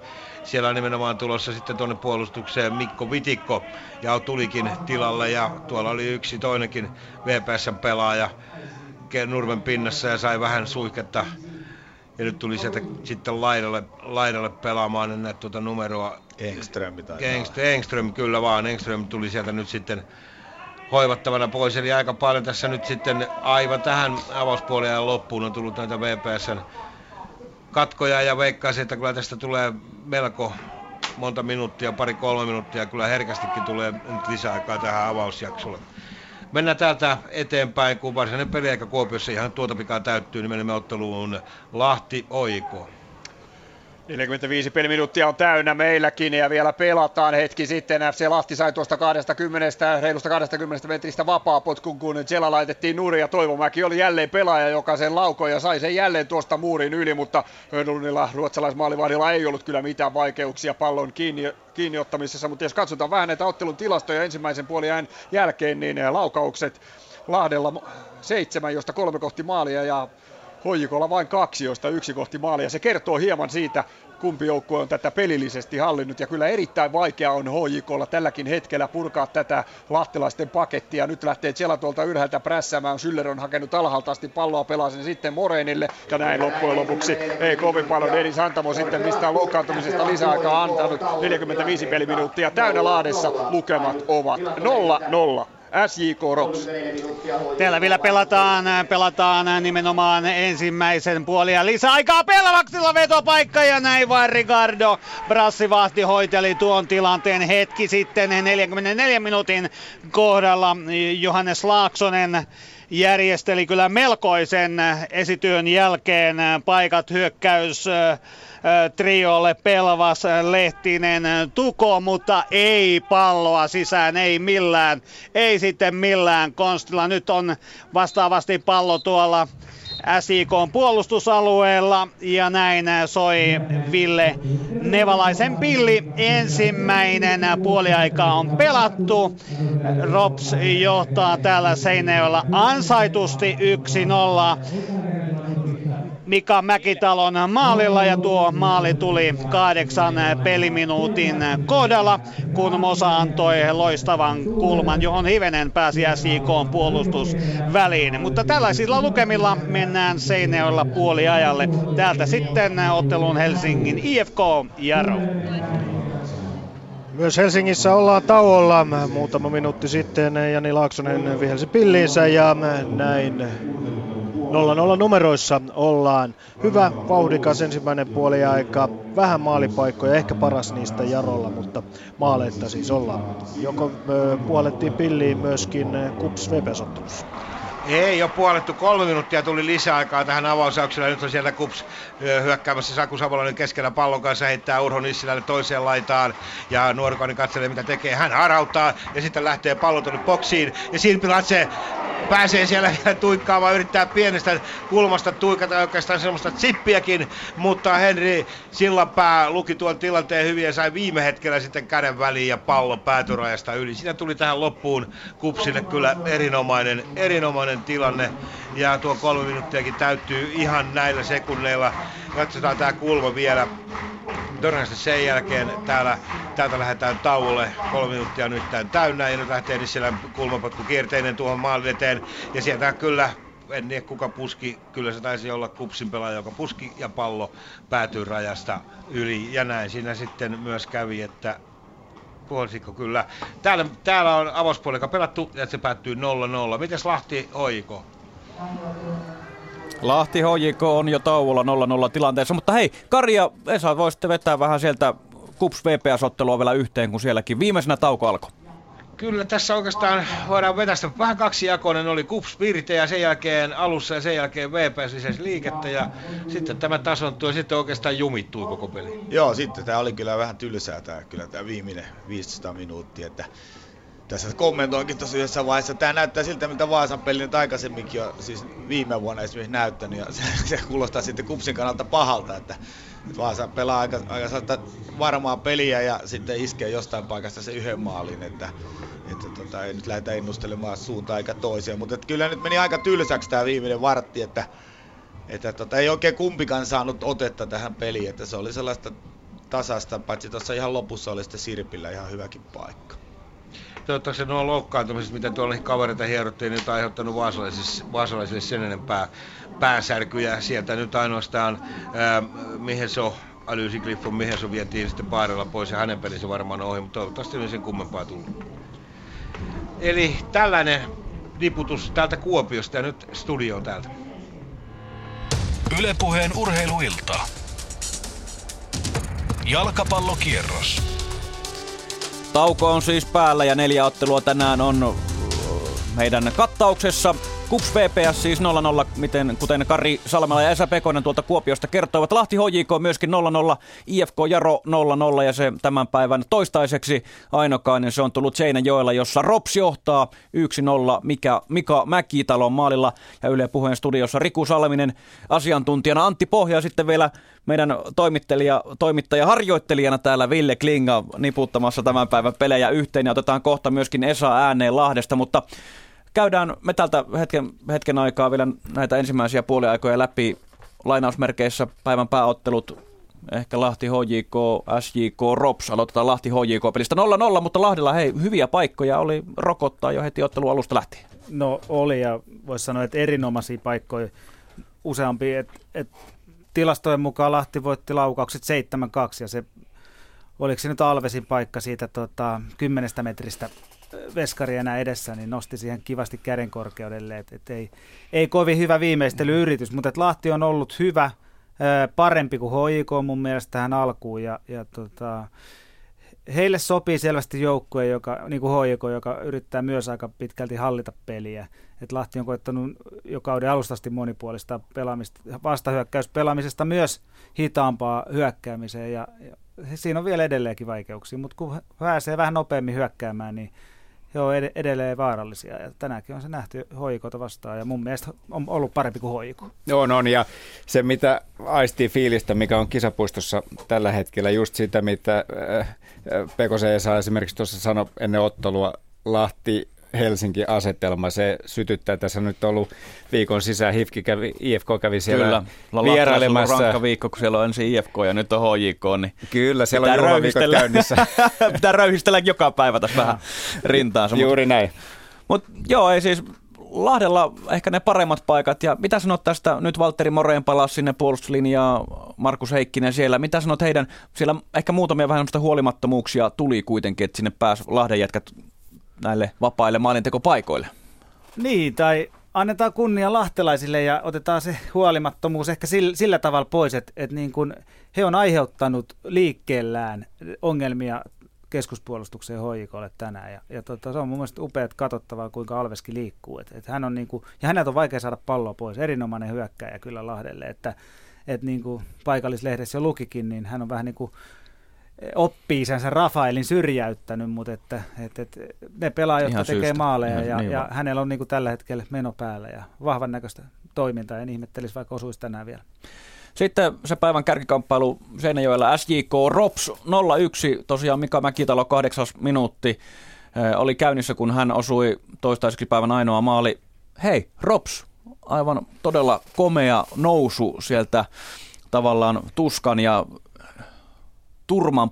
Joo. Ensimmäiset kolme peliä tällä kaudelle tappio, sen jälkeen aikamoinen suunnanmuutos. Niin, kriisijoukkue, Kriisijoukkue, niin. ja, ja nyt, nyt seitsemän voittoa kahdeksasta pelistä ja johtaa Seinäjoella ansaitusti. Et, et heillä on ollut monta hyvää tilannetta ja, ja aika lailla niin kuin Ropsin näköistä jalkapalloahan se on ollut, että, että tiivis puolustaminen ja hyvin aggressiivinen Juha Malisen näköinen joukkuehan se on ollut tänäänkin ja maali tuli erikoistilanteesta ja sekin tukee sitä tilastoa, että Rops on tehnyt yli puolet maaleista erikoistilanteista, ainakin siis toukokuun aikana, josta nämä tilastot on tässä naamari edessä, niin taas tuli kulman jälkeen maali. Erinomainen laukaus Mäkitallot, suoraan ilmasta, ihan kansainvälistä tasoa se kosketuspallo.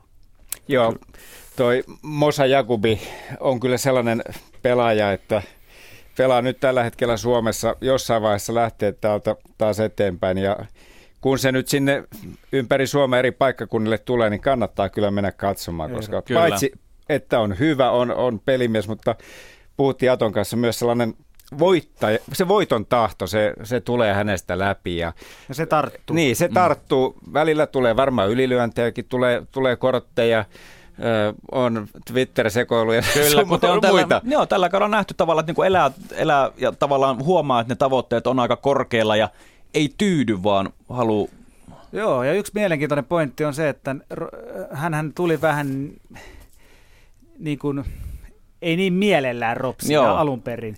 Mutta kun ruvetaan miettimään, että mitkä on Mosan vahvuudet ja mitkä on Ropsin vahvuudet, ne osuu itse asiassa aika hyvin yhteen. Että et niin kun Rops pelaa Mosan näköistä jalkapalloa ja Mosa pystyy sen äh, voiton tahdon ja taistelun lisäksi vielä tuomaan niin kuin ehkä osaamista siihen Ropsin nippuun niin kuin ripauksen lisää. Joo, ja mä voisin kuvitella, että tämä sitten loppujen lopuksi kuitenkin Malinen, Mosa, mm. niin siinä on ihan hyvä sellainen parivaljakko, jotka molemmat varmaan sanoo kovaa, mutta osaa, osaa myöskin rehellisesti ottaa sitä vastaan ja Kyllä. että homma voisi kuvitella, että toimii. Joo, ja Juha sen verran tunnen, että kyllä hän on niin kuin hyvä ihmiskäsittelijä, että et varmasti niin kuin Mosan kanssa tulee toimeen, jos joku. Ylepuheen urheiluilta. Jalkapallokierros. Tässä tauolla voitaisiin vähän enem, enemmänkin puhua Ropsista ja nimenomaan Juha Malisesta. Nimittäin tosiaan alkukauden kriisijoukkue kausi lähti käyntiin kolmella tappiolla ja se kolmas tappio 0-4 turpaan Interiltä ja sen jälkeen Juha Malinen piti seuraavanlaisen puheenvuoron. Siis kyllä valmentaja epäonnistui niin täydellisesti, kun pelaajat menee sinne, erittäin hyvät liikapelaajat, joukkueellinen hyviä jätkiä, jotka mä oon kaikki hankkinut tänne, niin pelaavat ihan eri jalkapalloa. Jo- Jopin mielestä he prässäsivät hyviä, varmasti kaikki kunnia sille. Mutta me niinku odotettiin, että no tulkaa nyt prässäämään, me pela, pelätään, me ei oikein niinku uskalleta pelata. Mistä se pelko tulee? No vittu, kai se on valmentajan vika. Ei nuo pelaajat voi pelkureiksi muuttua. Nyt on joku saatana sel- paha niinku linkkipika tässä mun ja joukkueen kanssa. Ja se pitää löytää. Nyt me mennään tuonne koppiin, me aletaan mietiskelemään. Ja se mietiskely, se on tuottanut ihan hyvää tulosta, nimittäin tämän Erinomainen. puheenvuoron jälkeen ja sen koppi mietiskelyn jälkeen Rops on pelannut kahdeksan on tullut seitsemän voittoa ja nytkin johto sitten siellä sarja kakkonen SJK luona. Otetaan Esa Pekonen Kuopiosta mukaan, mukaan tähän tarinointiin. Miten Esa, onko tuommoinen tuttu tilanne, että perkele, linkki, vika joukkueen ja valmentajan välillä ja miten, onko tämä niinku, osaatko samaistua Juha Maliseen?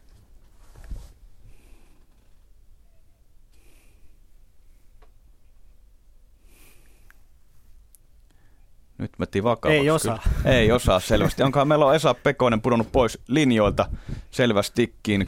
Katsotaanpas Utriaisen Raikka rupesi ainakin tohina käymään tuolla tarkkaamossa. No joka tapauksessa otetaan Esa ehdottomasti mukaan, jos saadaan vielä tähän tauolle, mutta niin, mitäs Antti Pohja, sä tunnet myös Juha Malisen, oot ollut hänen alaisuudessaan Mypassa omalla peliurallas, niin Joo, ja sitä ennen jo poikamaan joukkueessa hän oli meillä useamman vuoden niin, niin mikä, mikä, jos mietitään tätä puheenvuoroa ja sen jälkeistä elämää, niin mitä siellä on tapahtunut?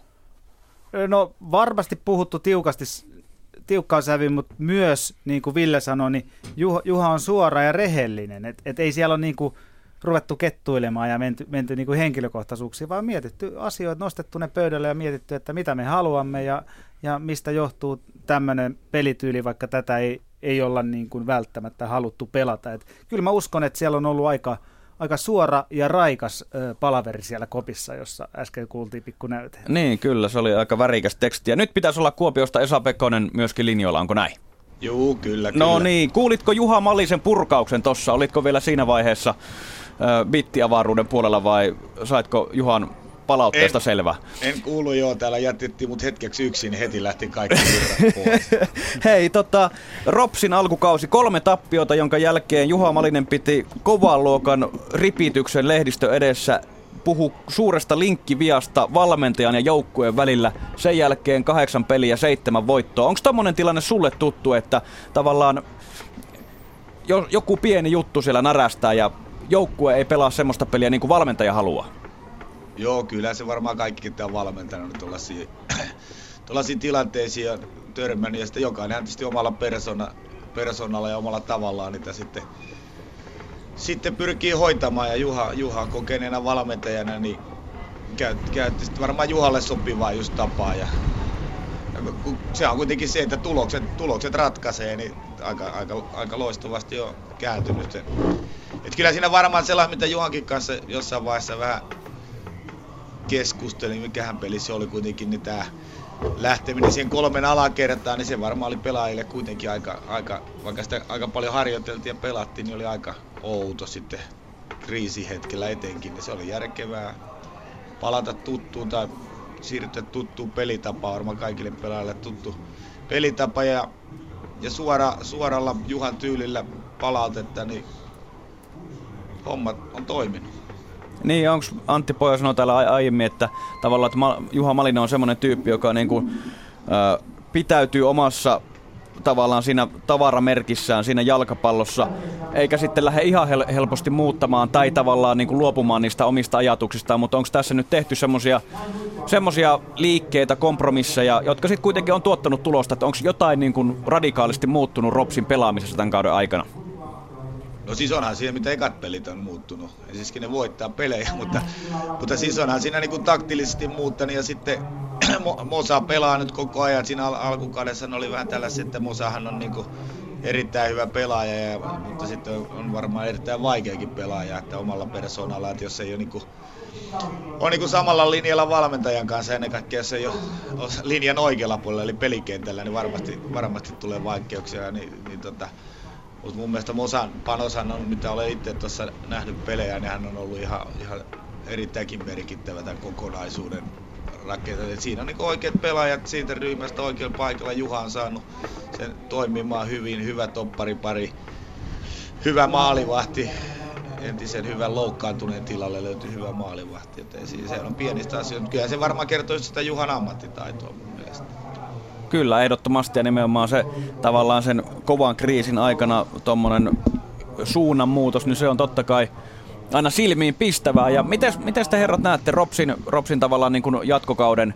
Onko kaikki mm, tavallaan niin kuin mahdollisuudet tästä, tehdä tästä kaudesta myös semmoinen, että Rops pois jopa mitalipeleissä ja mitalleista taistella ihan tosissaan ihan sinne syksylle asti? No ehdottomasti, koska oma tyyli on löytynyt ja he on sitä nyt, nyt päässyt yhdessä toteuttaa ja Jakubi on, on kentällä eikä kentän ulkopuolella. Niin, onko, varmasti... onko Jakubi loppuun kauden, mitä luulette, onko Ropsissa niin kuin kauden loppuun asti vai? En lähde. No, Niin, niin. Mut, Sitä on vaikea sanoa, mutta mun mielestä Suomen Fudis kaipaa hyvää pohjoisen joukkuetta ja, ja se, että Ropsi on, on vahva, varsinkin kotona on vahva perinteisesti, niin se olisi tosi hyvä Suomen jalkapallolle. Kyllä. Kyllä, nimenomaan. Ja Rovaniemellä viima käy vielä, vaikka kesä on pitkällä, se on totta. Mutta hei, nyt toiset puoliajat on jo pikkuhiljaa käynnissä ja lähdetään vetämään kierrosta sitten seuraavaksi eteenpäin ja lähdetään kuuntelemaan niitä ratkaisuja.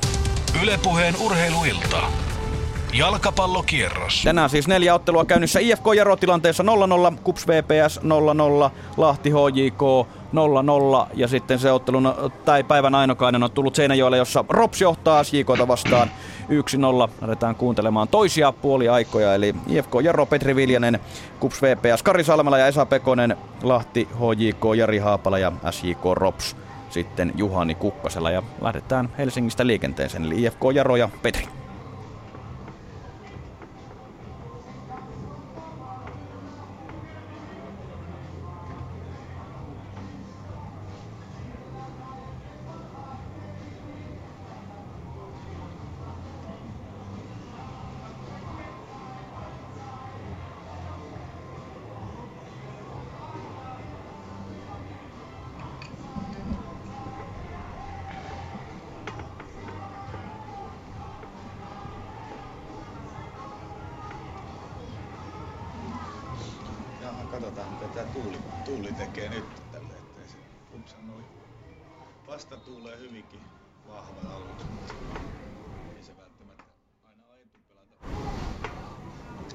Putos lähetyskorvista kyllä.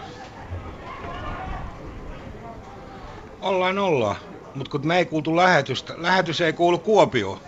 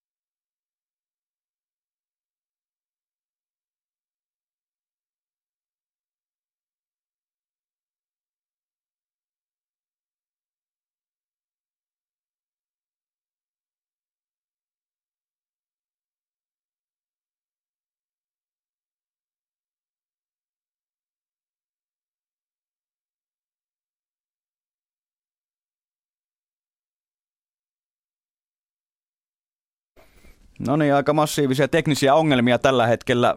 Näköjään koko jalkapalloileva Suomi putosi pois lähetyksestä, mutta sanotaan nyt näin, että toiset puolijat ainakin ovat käynnissä, eli Lahti HJK, KUPS VPS ja IFK Jaro tilanteessa 0-0 ja SJK Rob siis vielä tuolla ensimmäisen puoliajan maalilla Mika Mäkitalo Ropsille tuikkasi 1-0 osuman ja tällä hetkellä sitten toiset puoliajat käynnissä ja toivottavasti saadaan sitten selostusyhteydet tuonne paikkakunnille kuntoon, mutta Riku Salminen, Antti Pohja, Ville Klinga tässä nyt on painettava sitten menemään ja katsotaanpas nyt sitten ainakin Lahdessa jälleen tapahtunut.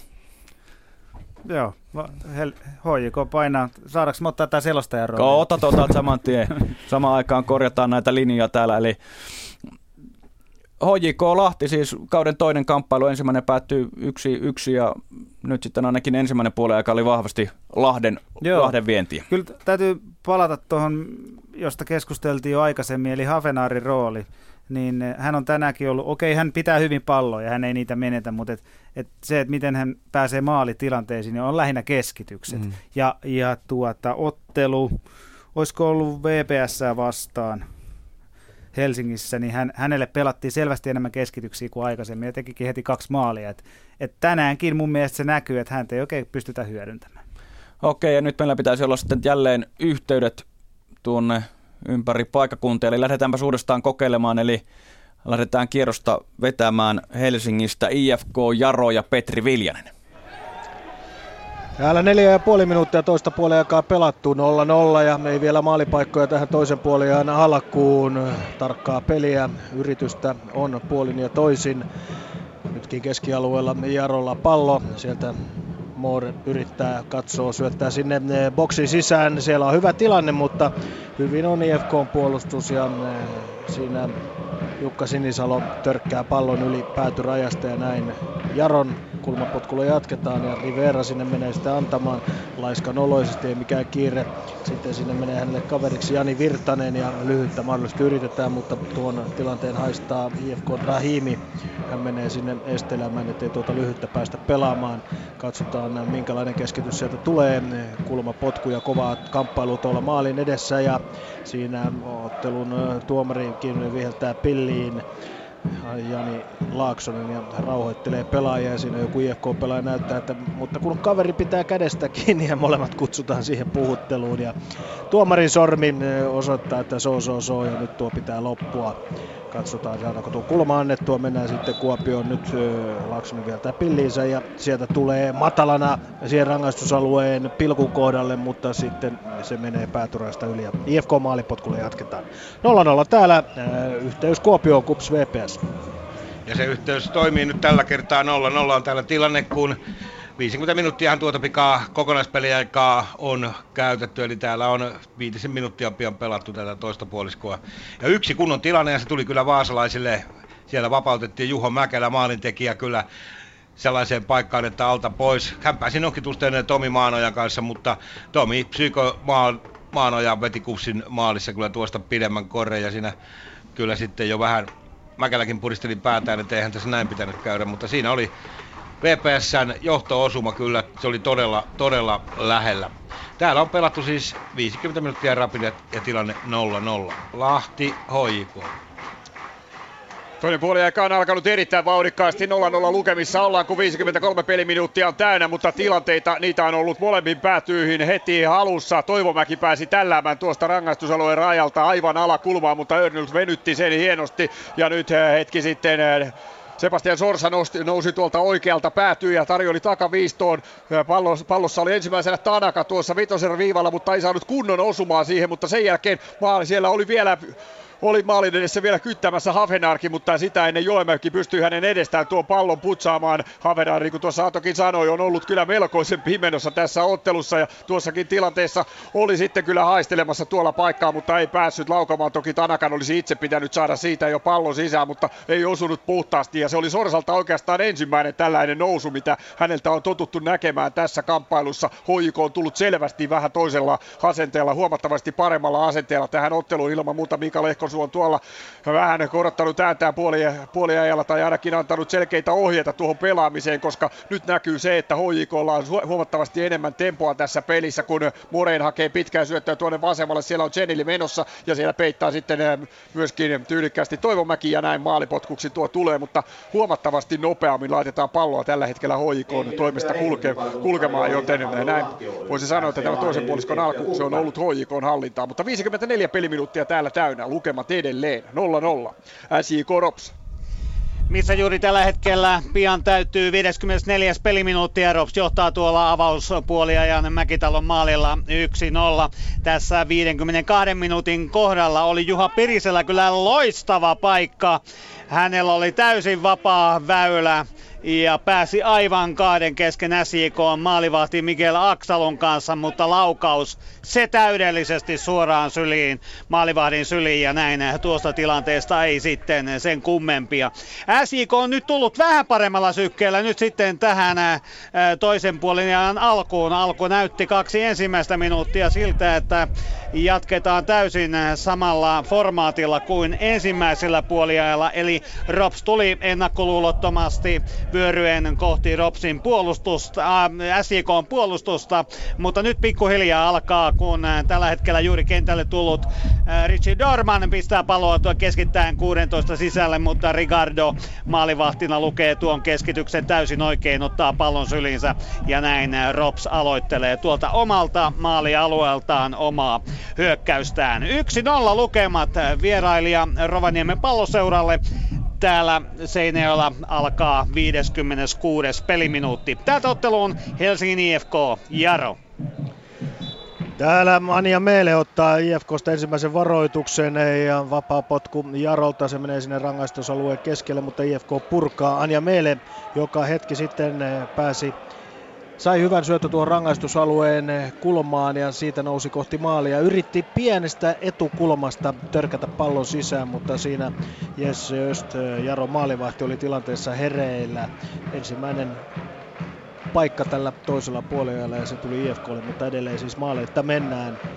Ja Saapa nähdä, koska ensimmäiset vaihdot tulevat kysymykseen. Siellä IFKlla kulttipelaaja Jukka Halme on jo muutaman kerran verrytellyt tuossa kentän laidalla ja hänet varmaan jossain vaiheessa kentällä kyllä nähdään, kun peli jatkuu hetken kuluttua IFK vapaa potkulla jälleen siinä tiukkaa peliä Jaro puolustukselta, mutta ei tällä kertaa varoituksia. 55,5 minuuttia pelattu 0-0. Otteluun KUPS VPS jossa pallo pelataan tuonne VPS takalinjoille ja nyt on aikaa vaasalaisilla ra- rauhoitella ja katsella ihan rauhallisesti, miten, minkälaista avausta nyt tehdään, mutta vaikeaa se on, kun Kups on tukkinut tuon keskialueen ja heidän syöttölinjat sitten aivan, aivan täysin, nyt ei oikein tunnu löytyvän sitten keinoa, millä tuohon lähdetään, ja näin se menee pieneksi pallotteluksi, ja VPS saa sitten kuitenkin palloa eteenpäin, mutta Kups katkoo, Kups, Kups katkoo kyllä hyvin tuon tilanteen Sirpilatsen pallossa ja sitten no, siitä heitetään eteenpäin Sipulkelle pitkään juoksupalloa, ehtiikö siinä VPS-puolustus väliin, kyllä siinä vaan kapteeni Koskimaa pääsi hätiin ja näin sitten Sipulke ei päässyt nokikkaan sillanpään kanssa ja sivuille ja heitto tulee. Ja nyt on sitten Saku Savolainen, joka on ollut todella kovassa iskussa. Tuossa hän järjesteli yhden tilanteen jo pamautti pallon tolppaan paluupallosta. Siinä oli sitten Urho Nissinen pamautti hän vaasalaispuolustaja ja sitten siinä oli Sipuikke, joka antoi aivan koomisen pamauksen siitä pallon reilusti maalin ohi ja siinä oli kyllä kupsin johtomaali hetki sitten todella, todella, todella lähellä. Hyvä tilanne kuopiolaisilta kumminkin ja nyt he ovat pelanneet ja nyt kuopiolaiset ovat pelanneet ihan selkeästi näitä pitempiä palloja, kun pystyy myötätuuleen pelaamaan. Joo, oikeastaan molemmat pelaa aika paljon tuollaista pitempää palloa. Tietysti Vaasa pyrkiikin ja kannattaakin yrittää pelata enempi maata, kun vasta tuulee, niin tota, se on vähän aina, miten se tuul, tuulen herrat ottaa sitten sen pallon haltuunsa, niin että maata pitkin kannattaisi niin Vaasa pyrkiä. Ja tosiaan tuosta Savolaisen Sakusta, on ollut tosi pirtein peliä, että oli tosi lähellä tehdä maali, tökkäsi jo maali vahin ohikin tolppaa. Ja, ja tota, mutta tasa siis merkeissään tässä mennään, että ei tässä niin kumpikaan ottanut sellaista selkeää. Niin kupsilla oli alku ihan, niin se oli ihan kupsin peli ja se ihan alku, nyt on tasasta.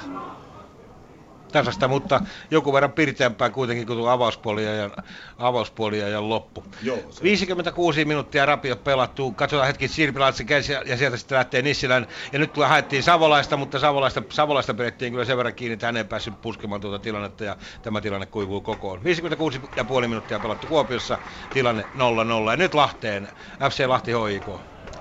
Lukevat 0-0 ja siellä on melkoinen keskustelu. Nyt käydään Denis Antamon kanssa, nimittäin tuossa oli Hoijikolla hyvä hyökkäys ja siinä loppujen lopuksi vielä Havenaari olisi päässyt oikeastaan läpi, mutta sitä ennen jo Denis Antamo vihelsi pelin poikki ja nyt eh, tulee vapaa potku eh, tuolta HJKlla ja siitä koska tietysti riemastuu porukat Senelin on kuitenkin nöyryttävä ja menettävä tuonne, tuonne tuota pallon taakse ja FC Lahti on tekemässä myöskin vaihtoa, nimittäin Power Pekka on tulossa, eli Pekka Lagerblom kentälle, ja ei varmaan tule heikentämään tuota joukkojen kokopana tai peliä, peliä, kun Lagerblom tuohon keskialueen pohjalle tulee, tuleeko sieltä sitten Paananen pois, se nähdään hetken kuluttua, hän on tuossa keskikentän pohjalla pelannut, ja on sieltä tulossa. Mussi myöskin hoikolta kentälle, eli molemmat tekevät vaihtoa, nyt lähtee kuitenkin tuo Zenelin vapari, se lähtee, se lähtee reilusti yli maaliin, ja menee aina tuonne olut katsomoon asti sitten, ja näin vaalipotkulla jatketaan, ja nyt pääsevät molemmat joukkueet sitten nuo vaihto, vaihdot tekemään. Lagerblom kentälle ja Ristola sieltä tulee pois. Millä tavalla tuota ryhmitystä nyt sitten muutetaan, nostetaanko Paanasta tuohon ylemmäksi. Se nähdään hetken kuluttua ja pois myöskin Kolemainen ja Mussi sitten hänen tilalleen. Ei sieltä Ristola pois tullut, koska tätä vaihtoa lahtilaiset eivät vielä saa tehdä, mutta nyt tulee, kyllä näin on. Aleksi Ristola tulee pois, Sala menee laitaan, kyllä näin. Ja kolme keskikentälle siihen tulee Lagerblom antaa ohjeita tuossa Zelalle ja kyllä siinä Paananen jää tuohon pohjalle pelaamaan, eli Lagerblom tulee mitä ilmeisimmin vähän tuohon ylemmäs pelaamaan, joten tiukasti hakee nyt kyllä Toni Korkeakunnasta sitä voittoa, ja miksei hakisikaan ilman muuta sitä pitää lahtilaisten saada tästä voitto, mikäli se mieli tässä vielä olla näissä kilpajuoksuissa mukana. Pallo Alvesilla pelaa sen sitten aivan harhasyöttö tuohon Lammelle, ja Lampe saa sen keskialueelta tuohon pelattua Jenelille. Jeneli vääntää ja taistelee siinä kovasti Paanasen kanssa, ja näin kun pelattuna täällä hetken kuluttua 61 minuuttia me menemme eteenpäin otteluun otteluun SJK Rops. Ja juuri tällä hetkellä 16 sisällä Akseli Pelvas jättää taakseen, mutta syöttö ei tavoita sitten SIK on toista hyökkäjää Lehtistä tuolta 16 sisällä ja näin Rops pääsee tuon puolustuksen hyvän loistavan ajoituspelinsä ansiosta purkamaan tuonne keskialueelle. Aivan hetki sitten äh, Ropsin kärkipelaaja Jomi tarjoili kyllä loistavan avopaikan jälleen Juha Piriselle, mutta pallo karkasi häneltä tavallaan, että hän ei päässyt sitten laukomaan ollenkaan. Ja nyt on jälleen Ropsilla avopaikka ja 16 sisällä pääsekö Ibiomi laukomaan? Ei pääse siinä. Sen verran Savis pääsee taistelemalla pallon po- potkaisemaan tuonne sivurajan yli, joten kyllä Rops on päässyt jälleen tuohon ensimmäisen puoliajan loistavaan mielikuvitusrikkaaseen hyökkäyskuvioon ja Lahdenmäki on tällä hetkellä sivuraja antamassa. Hivenen siinä meinasi, mutta nyt tällä hetkellä ei kuitenkaan toivotulla tavalla sitten Ropsille tuo Ipiomille pallo menee, vaan pallo menee yli päätyrajan ja näin SJK on maalipotkulla jatketaan. Rops Vierailija johtaa Seinäjoella 1-0, kun pian 62. peliminuutti täällä täyttyy, joten täältä ottelu on Helsingin IFK Jaro. 0-0. Tunti on jo pelattu minuutin verran ylikin. Ja ensimmäinen pelaajavaihto siinä Jaron Kevin Larsson sisään ja De Assis otettiin pois. De Assis taisi hieman loukata itseään. Hän tuolta toiselta puolelta kenttää sitten Hiksukseen äh, huollon kanssa käveli vaihtoehtoon penkille istumaan. Ei siinä mitään ontumista ollut, mutta joku lievä, lievä tuota, kolhu siinä on ollut, kun on näin 59 peliminuutin kohdalla. Mies otettiin pois ja Kevin Larsson sisään. Hyvää taistelevaa peliä. Rikkonaista toki on ollut paljon vihellyksiä on joutunut Jani Laaksonen tuomitsemaan vapaa potku ja nytkin IFKlla sellainen tuosta 30 metriä omasta maalista. Sanotaan lyhyenä Anja Meilelle pallo ja sitten takaisin sinne Pauli Kuusijärvelle. Ja IFK lähtee rakentelemaan hyökkäystä. Sieltä haetaan pitkällä keskityksellä Ville Salmikiveä. Tämä saa pallon ja siinä on valmis etenemään, mutta mikä siellä on? Taitaa olla pallo käynyt päätyrajan yli ja näin Jaro heitolla jatketaan. Täällä siis 0-0. Nyt otteluun Kups VPS. Jossa VPS yrittää pitkästä aikaa saada hyökkäystä aikaiseksi, olla melkein kuopiolaisten pääty viivalla ja tuleeko tuota keskitys sitten, ei tule, mutta siellä avustava erotuomari liputtaa, että virhe on tullut ja näin sitten VPSlle kyllä melko makeasta paikasta kyllä vapaa potku. Tähtihän tässä hyvä tilanne Urho Nissilä päästi tuonne, kun Kups oli tuolla VPS maalilla. Pallo tuli hänelle pieneen kulpaan, kulmaan ja näppärä, ei se chippi tuossa paikassa. Moni on jo laukunut ja siinä VPS pelaajat kyllä aivan maaliviivalta pelastivat tuon pallon. Joo, Urholta on sellainen hyvä oivallus, että ei lähtenyt vetää siinä ruuhkasta täysin oikeastaan. Jolle chippi vaan pomppupallosta sisäsyrjällä nosti niin kuin maali vain yli ja se oli menossa maaliin ja oli kyllä ihan tosi syvältä ne putsas, mutta varmaan oli linjamies oli kyllä ihan rajalla, että näki kyllä varmaan tilanteen. Että katsotaan tämä VPSn vapaaputku, siellä Mäkelää varmasti haetaan tässä, ja Mäkelä kyllä on koko ajan liikkeeseen, että ei oikein tiedä kuka siellä sitten kuka siellä sitten häntä ottaa, ja näin siinä sitten maanoja nyrkkeilee pallon maalin katolle ja tuo tilanne kuivuu tässä kohtaa kasaan. Oikeastaan ensimmäiset kunnon tilanteet pitkään pitkään aikaan vaasalaiset. Täällä 62,5 minuuttia pelattu ja 0-0. Eteenpäin Lahti Hoiko. Meillä pelattuna 65 minuuttia. Pallo Chenelillä keskialueella lähtee tuonne vasemmalle pelaa Tanakalle. Tanakalta hieno chippi tuohon Rasmus Schüllerille, mutta ensimmäisenä ehtii palloon tuolla lahtelaisten rangaistusolojen sisällä.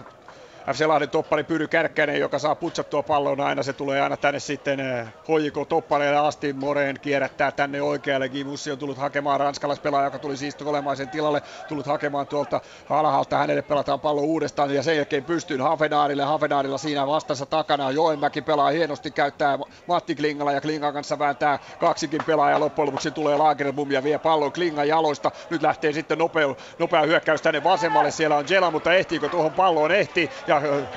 Sala lähtee vielä kiertoon, käyttääkö kierron, ei käytä, pelaa tuonne keskelle ja sen jälkeen toiselle puolelle. Sinne on noussut Länsitalo, mutta tuokin syöttö jää hieman taakse. Sen jälkeen tulee Toivomäki taustalta. Hänen keskityksensä siinä on Moreen ensimmäisenä tuossa pilkun kohdalla ja pallo keskialueelle. Ja nyt tulee kyllä kova taklaus. Syller siinä törmää puskevaan, palloa puskevaan Länsitaloon ja näin Länsitalo saa kyllä melkoisen tällin selkänsä ja Hoijikolle tulee vapaa potku tuosta 30 metristä aivan keskeltä ja nyt näytetään myöskin FC Lahden huoltohenkilöstölle, että nyt tarvitaan hieman lääki, lääkintäapua tuolla, joten täällä varmasti tuo vaparin antaminen sen verran kestää, että mennään eteenpäin. 0-0 lukemat edelleen kisapuistossa tiukasti SJK Rops. Tällä seinällä 66. peliminuutti alkaa aivan tovin hetken kuluttua. Sitä ennen kuitenkin tässä SJK on vapaa potku, sillä eri Dorman sekä Ibiomi ottavat oikein tosissaan yhteen erotuomarina sitten Ville Nevalainen, mutta joka tapauksessa tuossa juonitaan nyt sitten SJK toimesta noin 25 metristä SJK on vapaa potkua. Täällä on tapahtunut tuon edellisen välähdyksen melkoisesti. Mosa oli loistavalla pelipäällä 84 minuutin kohdalla. Erinomainen pystysyöttö Saksalalle ja ainoastaan vain hyvä tuuri ja loistava Aksalon ajoitus jalkatorjuntoineen tuohon hyökkäykseen väliin esti Ropsin 2-0 johdon. Lehtinen myös sitten tovi aikaisemmin eh, myös teki vastaavanlaisen esityön meni 16 sisälle Tukolle aivan tuohon äh, rangaistus, laukauksen rangaistus pilkun sivurajan tuntumaan. Sieltä Tukon laukaus sivuverkkoihin. Nyt tuo vapaapotku on annettu. Melkoista pallorallittua Dorman pääsee kuitenkin tuohon väliin. Meneekö tuo sitten kulmaksi vai sivurajaksi Ropsin puolustuksen kautta sivurajaksi menee Dorman antamaan sivurajaa. Ja erittäin kovaa vastatuuleen joutuu tällä hetkellä Dorman puskemaan tuota palloa heittämään tuonne 15 sisään. Atajis tuli hetki sitten Lehtisen tilalle kentälle. Nyt Nevalaisen pilli soi ja sillä rauhoitellaan tällä hetkellä lähinnä parivaljakkoa Ibiomi Ropsin väreistä ja sitten Cedric Gogoa. Molemmat miehet suurin piirtein saman mittaisia, tuollaisia 190 senttisiä tumia järkäleitä, joko sitten pidoin saadaan tuo sivuraja käyntiin. Dorman tulee linkoamaan ilman muuta tuonne 16 sisään tuon sivurajan ja sitten nämä SIK pisimmät miehet hyökkäysmiehistöllä vahvistettuna tuolla Ropsin rangaistusalueen sisäpuolella. Kuitenkin lyhyenä Atajiksille tuo annetaan tuo ja pystysyöt mutta sitten ei tavoita toivotulla tavalla SIK pelaajaa, joten Ropsin maalipotku. 1-0 Rops johtaa Seinäjoella SJKta. Tältä ottelu on Helsingin IFK Jaro. 68. peliminuutti 0-0 ja IFKlla on nyt ollut vaikeuksia päästä tuonne hyökkäysalueella kunnolla. Hyvin Jaro pelaaja on ottanut ikään kuin ottelun ohjat käsiinsä. Se ei ole sekään kuitenkaan vierailijoukko päässyt maalitekopaikkoihin, mutta tuo keskikenttä on nyt Jarolla selvästi vahvemmin hallussa. Sieltä Jaro taas tulee, mutta IFK-puolustus on vastassa. Nyt sieltä oikealta pelataan keskitys siihen maalille, mutta se epäonnistuu. Ja siinä on kuitenkin paikka sitten, mutta hyvin IFK on puolustus ja erityisesti Joni Korhonen pystyy siinä Jaron pelaajaa estelemään, ettei tämä pääse irtopalloon kunnolla laukaisemaan. Ja näin IFK on maalivahti Erikssonilla pallo, hän laittaa se siihen jalkoihinsa ja katselee rauhassa, näyttää muille kenttäpelaajille, että menkää eteenpäin. Mutta ei vieläkään tule. Hetki sitten Eriksson näytteli tuota hienoa jalkatyöskentelyä, myös pelaa paljon jalalla ja karvaava Jaron pelaaja tuli ottamaan, niin aivan tuosta päätyrajan tuntumasta hän hassutti karvaavan pelaajan ja hoiti tilanteen, mutta kyllä varmasti IFK-faneille sydämen sykytyksiä nuo IFK-maalivahdin tilanteet ovat, kun IFKlle tulee kuin varkaa paikka. Siinä on nyt paikka, laukaus tulee, mutta hyvin siinä Jesös torjuu äh, Rahimin laukauksen, kun vaik, var, Varkai siinä IFK-pelaaja pääsee tilanteeseen, mutta edelleen Helsingissä siis maalittomassa tilanteessa ollaan. 0-0 numeroista otteluun KUPS VPS. jossa yleensä huokasi aika syvään hetken sitten. Se oli Kupsilla aika maukas vaparitilanne tuosta noin 23-24 metristä ja hatakka vai oliko siinä pallon takana sitten mutta kyllä oli surkea tuo yritys, se meni kyllä tuonne, tuulikin vähän auttoi tuo myötä, tuuli nyt varmaan tuonne neljänteen viidenteen kerrokseen, jos sellaisia tuolla päädyssä olisi ollut, niin sinne saakka se olisi mennyt, kyllä siinä mieskin pudisteli, pudisteli sitten päätään, ja näin sitten VPS tekee vaihdon, en nähnyt kuka sieltä otettiin pois. Hatakka poisti, laita pakki. Ja tota, sieltä sitten Seabrook tilalle, tilalle ja myös Kups teki Kups teki vaihdon, katsotaan hetki sitten hetken kuluttua, koulupalli tuli, tuli sitten kentälle tuossa, mutta kun näetkö se, kuka sieltä tuli pois? Niin mä tarkoitin sitä, että Kupsilta tuli hatakka pois, Joo, hatakka goali, goalipalli tuli tilalle Joo. ja Seabrook tuli kenehen tilalle se tuli Katovitsen tilalle taisi tulla. Näin sitten VPS lähetti hyökkäys tuohon perään, mutta se, että tuo syöttö oli aika turha ja toivoton ja näin kun puolustus nappasi sitten kyllä tuo pallo ja nyt mennään jo keskialueella kohta, kohti VPSn maalia. Täällä on 70 minuuttia kohta pelattu ja tilanne edelleen sitten kesti, se on 0-0, vaikka kupsilla on ollut paikkoja miten, vaikka kuinka paljon. Täältä otteluun Lahti Hoiko. Nyt tullaan sopivaan aikaan. 72 peliminuuttia täynnä. Lahdella on vapaa potku kuudesta metristä, nimittäin Lagerblom yritti pelata tuossa länsitaloa läpi ja siinä oli Cheneli hestämässä, sai pallon ja työnsi sen sitten suoraan Örlundille ja siitä ilman muuta Dennis Artamo siihen reagoi ja nyt vapaa potku kuudesta metristä. Siinä on Toivomäki, siinä on Joenmäki halinoimassa, siinä on Jela ja tietysti koko HJK joukko on tuossa maaliviivalla ja siinä on Antavolla täysi työ pitää tuota porukkaa nyt tuolla viivalla ja nyt tulee Lagelpunkin vielä antamaan ohjeita. Yleensä se pitää saada ja sillä muuta vaihtoehtoa ole, koska se on noin paljon tuossa miehiä on edessä tuonne maalin kattoon se pitäisi sitten saada, mutta miten onnistuu näin lyhyestä matkasta. Joenmäki ja Jela, yrittääkö Jela siitä antaako semmoisen pienen noston ja sitten ilmastako Joenmäki sitä tällä vai onko siinä Toivomäki laukomassa. Mielenkiintoista nyt nähdä tämä, miten tämä homma ratkaistaan. Jela kuitenkin tuossa pallolla on ja pistää jossa niin denganappula tuossa alla sillä tavalla, että nostaako hän sen pienen chipin. Nyt,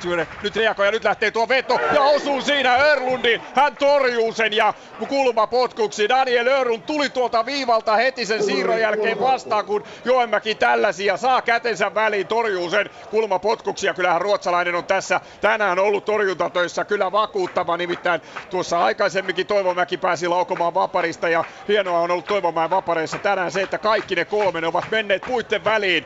Se on harvinaista suomalaiselta vaparinantajalta, mutta Öylund on ollut joka kerta parempi niissä. Nyt lähtee sitten Toivomäen kulmapotku, se pelataan lyhyenä. Ristola kierrättää sen tuohon Toivomäelle ja sen jälkeen lähtee Toivomäen keskitys. Se osuu ensimmäisenä pelaajana Sorsaan, sen jälkeen tulee Shalan laukaus ja sitten pääsee laukomaan vielä Hauhia Lahtelakin, mutta laukoo yli maalin, mutta siinä jälleen rikotaan kyllä lahtelaispelaaja ja hauhia on kentän pinnassa ja kortti nousee. Se nousee ja kolmannen kerran tässä ottelussa hoiko pelaajille, nimittäin edellisessä katkossa kun täällä oltiin, kun tuossa rikottiin, Schüller rikkoi siinä siinä lahtelaispelaajista länsitaloa, niin siitäkin kortti nousi ja nyt se taisi nousta sitten Hafenaarille ja vapaa potku tulee nyt sitten 18 metristä ja aika keskeltä jälleen, eli kyllä on paikkaa nyt erikoistilanteesta ratkaista Lahdella tämä ottelu. Joenmäki on siinä ja siinä on Toivomäki molemmat miehet tälleen tätä tilannetta junailemassa ja tämä kyllä katsotaan ilman muuta, koska tässä voisi olla jopa otteluratkaisu. 75 peliminuuttia täynnä. Toivomäki asettelee rauhallisesti pallo ja sitten on Antamolla siinä oma työ saada tuo HJK muuri 9-15, koska se on nyt aivan liian lähellä ja siellä tarinoidaan vielä, vielä sitten myöskin Länsitalon kanssa ja nyt alkaa tuo muuri pikkuhiljaa sitten siirtymään ja siitä tulee sitten vähän spreitä kentän pintaa, kisapuiston nurmen pintaa ja Toivomäellä olisi paikka iskeä. Kolme kertaa mies on vaparia päässyt tän, tänään yrittämään. Kaikki ovat menneet tuonne tolppien väliin, mutta Önnulus on ollut jokaisessa mukana. Miten nyt? Nyt lähtee reilusti yli maali. Se oli huono, se oli huono. Yritti löysempää ja tietysti tuonne takakulmaan ja siinä ei ollut kyllä tasoa nyt, joten 0-0 lukemat. Ne säilyvät täällä. SIK Rops.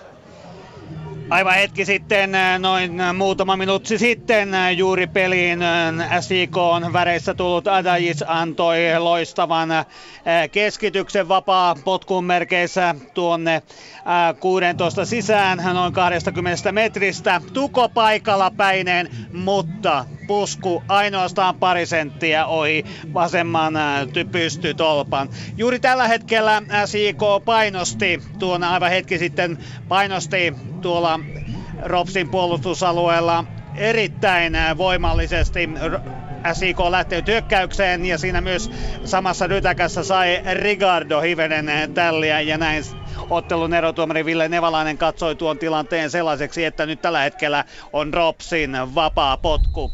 Ja Ropsi käynnistelee ja pitkällä, pitkällä potkulla puolimuoli myötätuuleen, mutta suoraan Zedi Gogouan päälle. Päähän hän jatkaa sitten maalivat Aksalulle hallitusti ja nyt Aksalu pallon kerran käynnistää SJK hyökkäystä täällä. 76. peliminuutti käynnissä ja vierailija Rops johtaa 1-0 tältä ottelua Helsingin IFK Jaro. 0-0. Molemmat joukkueet tekivät tuossa 72 äh, minuutin kohdalla pelaajavaihdon. Äh, Jaro otti sisään Joona Vetelin ja Rivera pois. Ja IFK Salmikivin äh, penkille ja kentälle Eero Peltonen ja Peltosella olikin hyvä paikka. Ehkäpä ottelun paras maalipaikka, kun IFK pääsi 2-1 hyökkäykseen vasemmalta kohti maalia nousi siinä Peltonen oikealla laidalla viiletti Pekka Sihvola. Siinä Sihvola viitteli, että syötä syötä, mutta tuosta rangaistusalun rajan kohdalta siitä sitten Peltonen päätti itse laukaista ja sen kyllä Jesse Öst Jaro helposti torjui.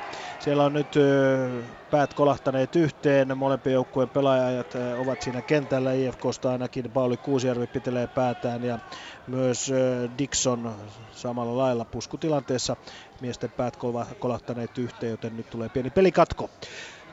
0-0 numerosta otteluun Kups VPS. 0-0 edelleen sitkeästi Kuopiossakin, vaikka Kupsilla noita maalipaikkoja on ollut aika lailla oikeastaan melkein kaikki VPSllä yksi maalipaikka tässä matsissa ja Kupson tulee pamautellut tolppia ja pamautellut muuta. Ja Esa Pekonen tuossa ottelun alussa puhelimme siitä, että puolimme siitä, että nämä nuoret pelaajat saavat nyt sitten loukkaantumisten kautta lisää vastuuta ja tonttia. Eri, eri, Urho Nissilä, upean pelin pelannut tässä ja sitten Saku Savolainen ja Patrick Poutiainen, he ovat nyt aika isossa roolissa ollut tässä. Joo, että kyllä, kyllä tota, ennen kaikkea se tuonne hyökkäyssuuntaan, että Nissillä Savolainen tässä ollut selkeästi vaarallisimmat pelaajat, että Puilla olisi ollut kyllä paikat ratkaista tämä, tämä tota peli jo, että paikat on ollut, on ollut tolppaa ja hieno, hieno nosto Nissilä tota maalivahen ylikin tuossa, mutta aina joku, jos ei tolppa, niin sitten on ollut pakki, pakki vielä viimalla pelastamassa. Mutta tosi, tosi vahva peli, mutta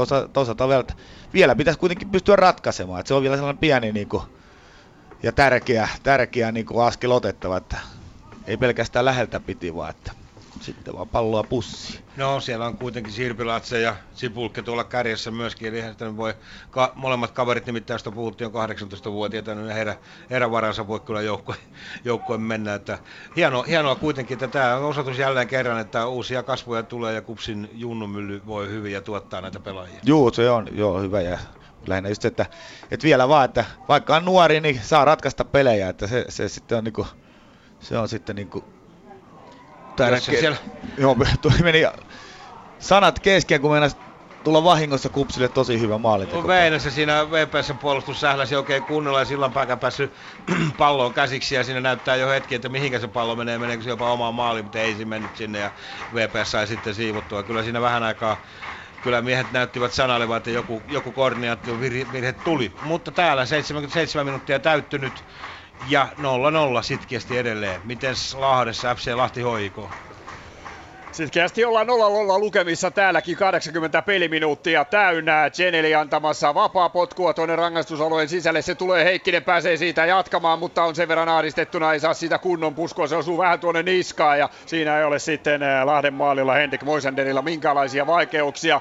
Hetki sitten HJK otti vaihdon. Hafenar tuli tuolta kärjestä pois ja Osman Jalou sinne kärjekeen tilalle pari kertaa tuossa hetki ennen vaihtoa. Kyllä Pyry Kärkkäinen näytti Hafenarille, että kuka komentaa tuolla alakerrassa. Hän tuli ensimmäisellä kerralla tyylikkäästi takaa, lanasi siinä kyllä samalla Hafenaarin kentän pintaan, mutta otti sillä kertaa oikealla, oikealla tavalla pallon pois, eli siitä ei sitten Antamo minkälaista virhettä viheltänyt ja hetki sitten ennen vaihtoa vielä tuli Pyry Kärkkäinen takaa uudestaan sillä kertaa kyllä oli virhettäkin ja Hafenar tuossa kentän pinnalla, pinnassa hetken oli ja sen jälkeen lähti sitten vaihtoon ja Jalo saa yrittää nyt kyllä, se on sanottava Kärkkäisestä että, ja tietysti Joenmäestäkin, että kyllähän he hollantilaiskärjen pimittivät tänään aivan täysin. 80 minuuttia ja yleisöä tänään todella y- hienosti kisapuistossa. 3195 katsojaa ja vaikka täällä yhtään maalia ei tulisikaan, niin kyllä se on sanottava, että hyvän ja tasokkaan veikkausliikan ottelu nämä, tämä yleisö, joka on tänne paikan päälle tullut, Lahden tämän kauden ennätys yleisö on tullut näkemään, mutta ratkaisu sehän vielä roikkuu ilmassa. Ei, ei ole sanottu, etteikö tässä vielä maalia tulisi ja se on vielä hoikolta huomattavaa myöskin, että 69 minuutin kohdalla Roni Peiponen tuli kentälle ja Matti Klinga vaihtoo ja nyt Zenelillä käsivirhe ja vapaa potku sen jälkeen FC Lahdelle. 0-0, 81 peliminuuttia täynnä. Eteenpäin Seinäjoelle SJK, Rops. Ja tällä hetkellä äh, SIKlla hyvä, tai sanotaanko näitä Ropsilla loistava paikka, mutta loppujen lopuksi laukaus sitten jäi Piriseltä aika kevyeksi, joten äh, tuossa läpiajosta ei sitten sen vaarallisempaa. Aksalu puuttuu peliin, jonka äh, potku epäonnistuu täysin ja tu- siellä on Mosa sitten taistelemassa pallon kerran, mitä mitään sääntöjen vastaavaa tuossa ei ole. Näin näyttää Ville Nevalainen tuossa taistelutilanteessa, joten SIK pääsee pälkähästä tuosta tilanteesta. Brown äh, nyt Pelvakselle, Pelvas purottaa alemmas Tahvanaiselle, Tahvanainen pallon kerran on ihmeissään. Mäkitalo tuon pallon ottaa. Lahdenmäki tuossa ja sitten Ipiomi kyllä on jo hyvä, ettei niskalenkki otteessa sitten Milo Saljevicista näin vapaa potku. Se annetaan nopeana Saviksen toimesta. Laaksonen oikealle Dormanille. Dormanil katselee, ei pääse laukomaan, taistelee kuitenkin palloa, sen saa sieltä Tuko aivan tuota kärjestä. Nyt on Laaksonen jyrää keskellä Atajits. Nyt alkaa olla laukaisusektori kunnossa. Atajits tulee 16 sisään, mutta niin vain nimenomaan Lahdenmäestä pallo sitten yli pääturajan ja Atajis pitelee hivenen selkäänsä. Hänellä näitä pieniä vaivoja on ollut pitkin kautta.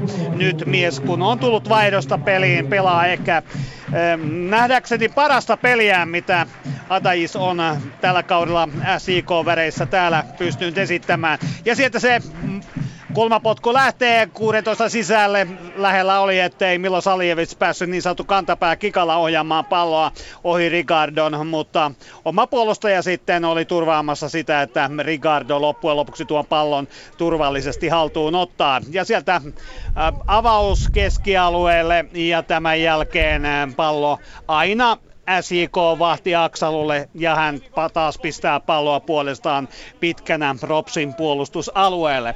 Täällä pian 83 minuuttia pelanttu ja Rops johtaa sitkiästi ja ansaistusti ottelua 1-0. Täältä sitten otteluun Helsingin IFK Jaro. 0-0. IFK teki odotetun vaihdon. Jukka Halmet tuli kentälle, kun 80 minuuttia oli pelattu. Lassas otettiin vaihtoon ja kyllä IFKlla hyviä tilanteita on ollut. Nytkin siinä otetaan pois pallo ja vastaiskuun päästään. Sieltä tulee keskitys, mutta ai ai, se oli huono keskitys siinä Rahimilta, mutta hän saa pidettyä pallon itsellään. Taistelee siellä kulmalipulla kahta jaropelaajaa vastaan ja menettää pallon. Mutta IFK on nyt selvästi terävöittänyt otettaan ja haluaa tämän ottelun voittaa, sillä totta kai kotiottelusta halutaan vähintään tuo voitto, kun kolme viikkoa sittenkin Jaro voitettiin ja yhtä tiukka ottelu on tämä ollut. Siinä keskitys tai tulee chippi maalille, maalille tai kohti maalia rangaistusalueelle, mutta siinä oli ää, Anja meille paitsio puolella ja näin jatketaan Jaron maalipotkulla ja sen tulee sieltä ja on jo keskialueella. Täällä siis 83 minuuttia pelattu, mutta maaleita mennään. Miten Kuopiossa KUPS VPS?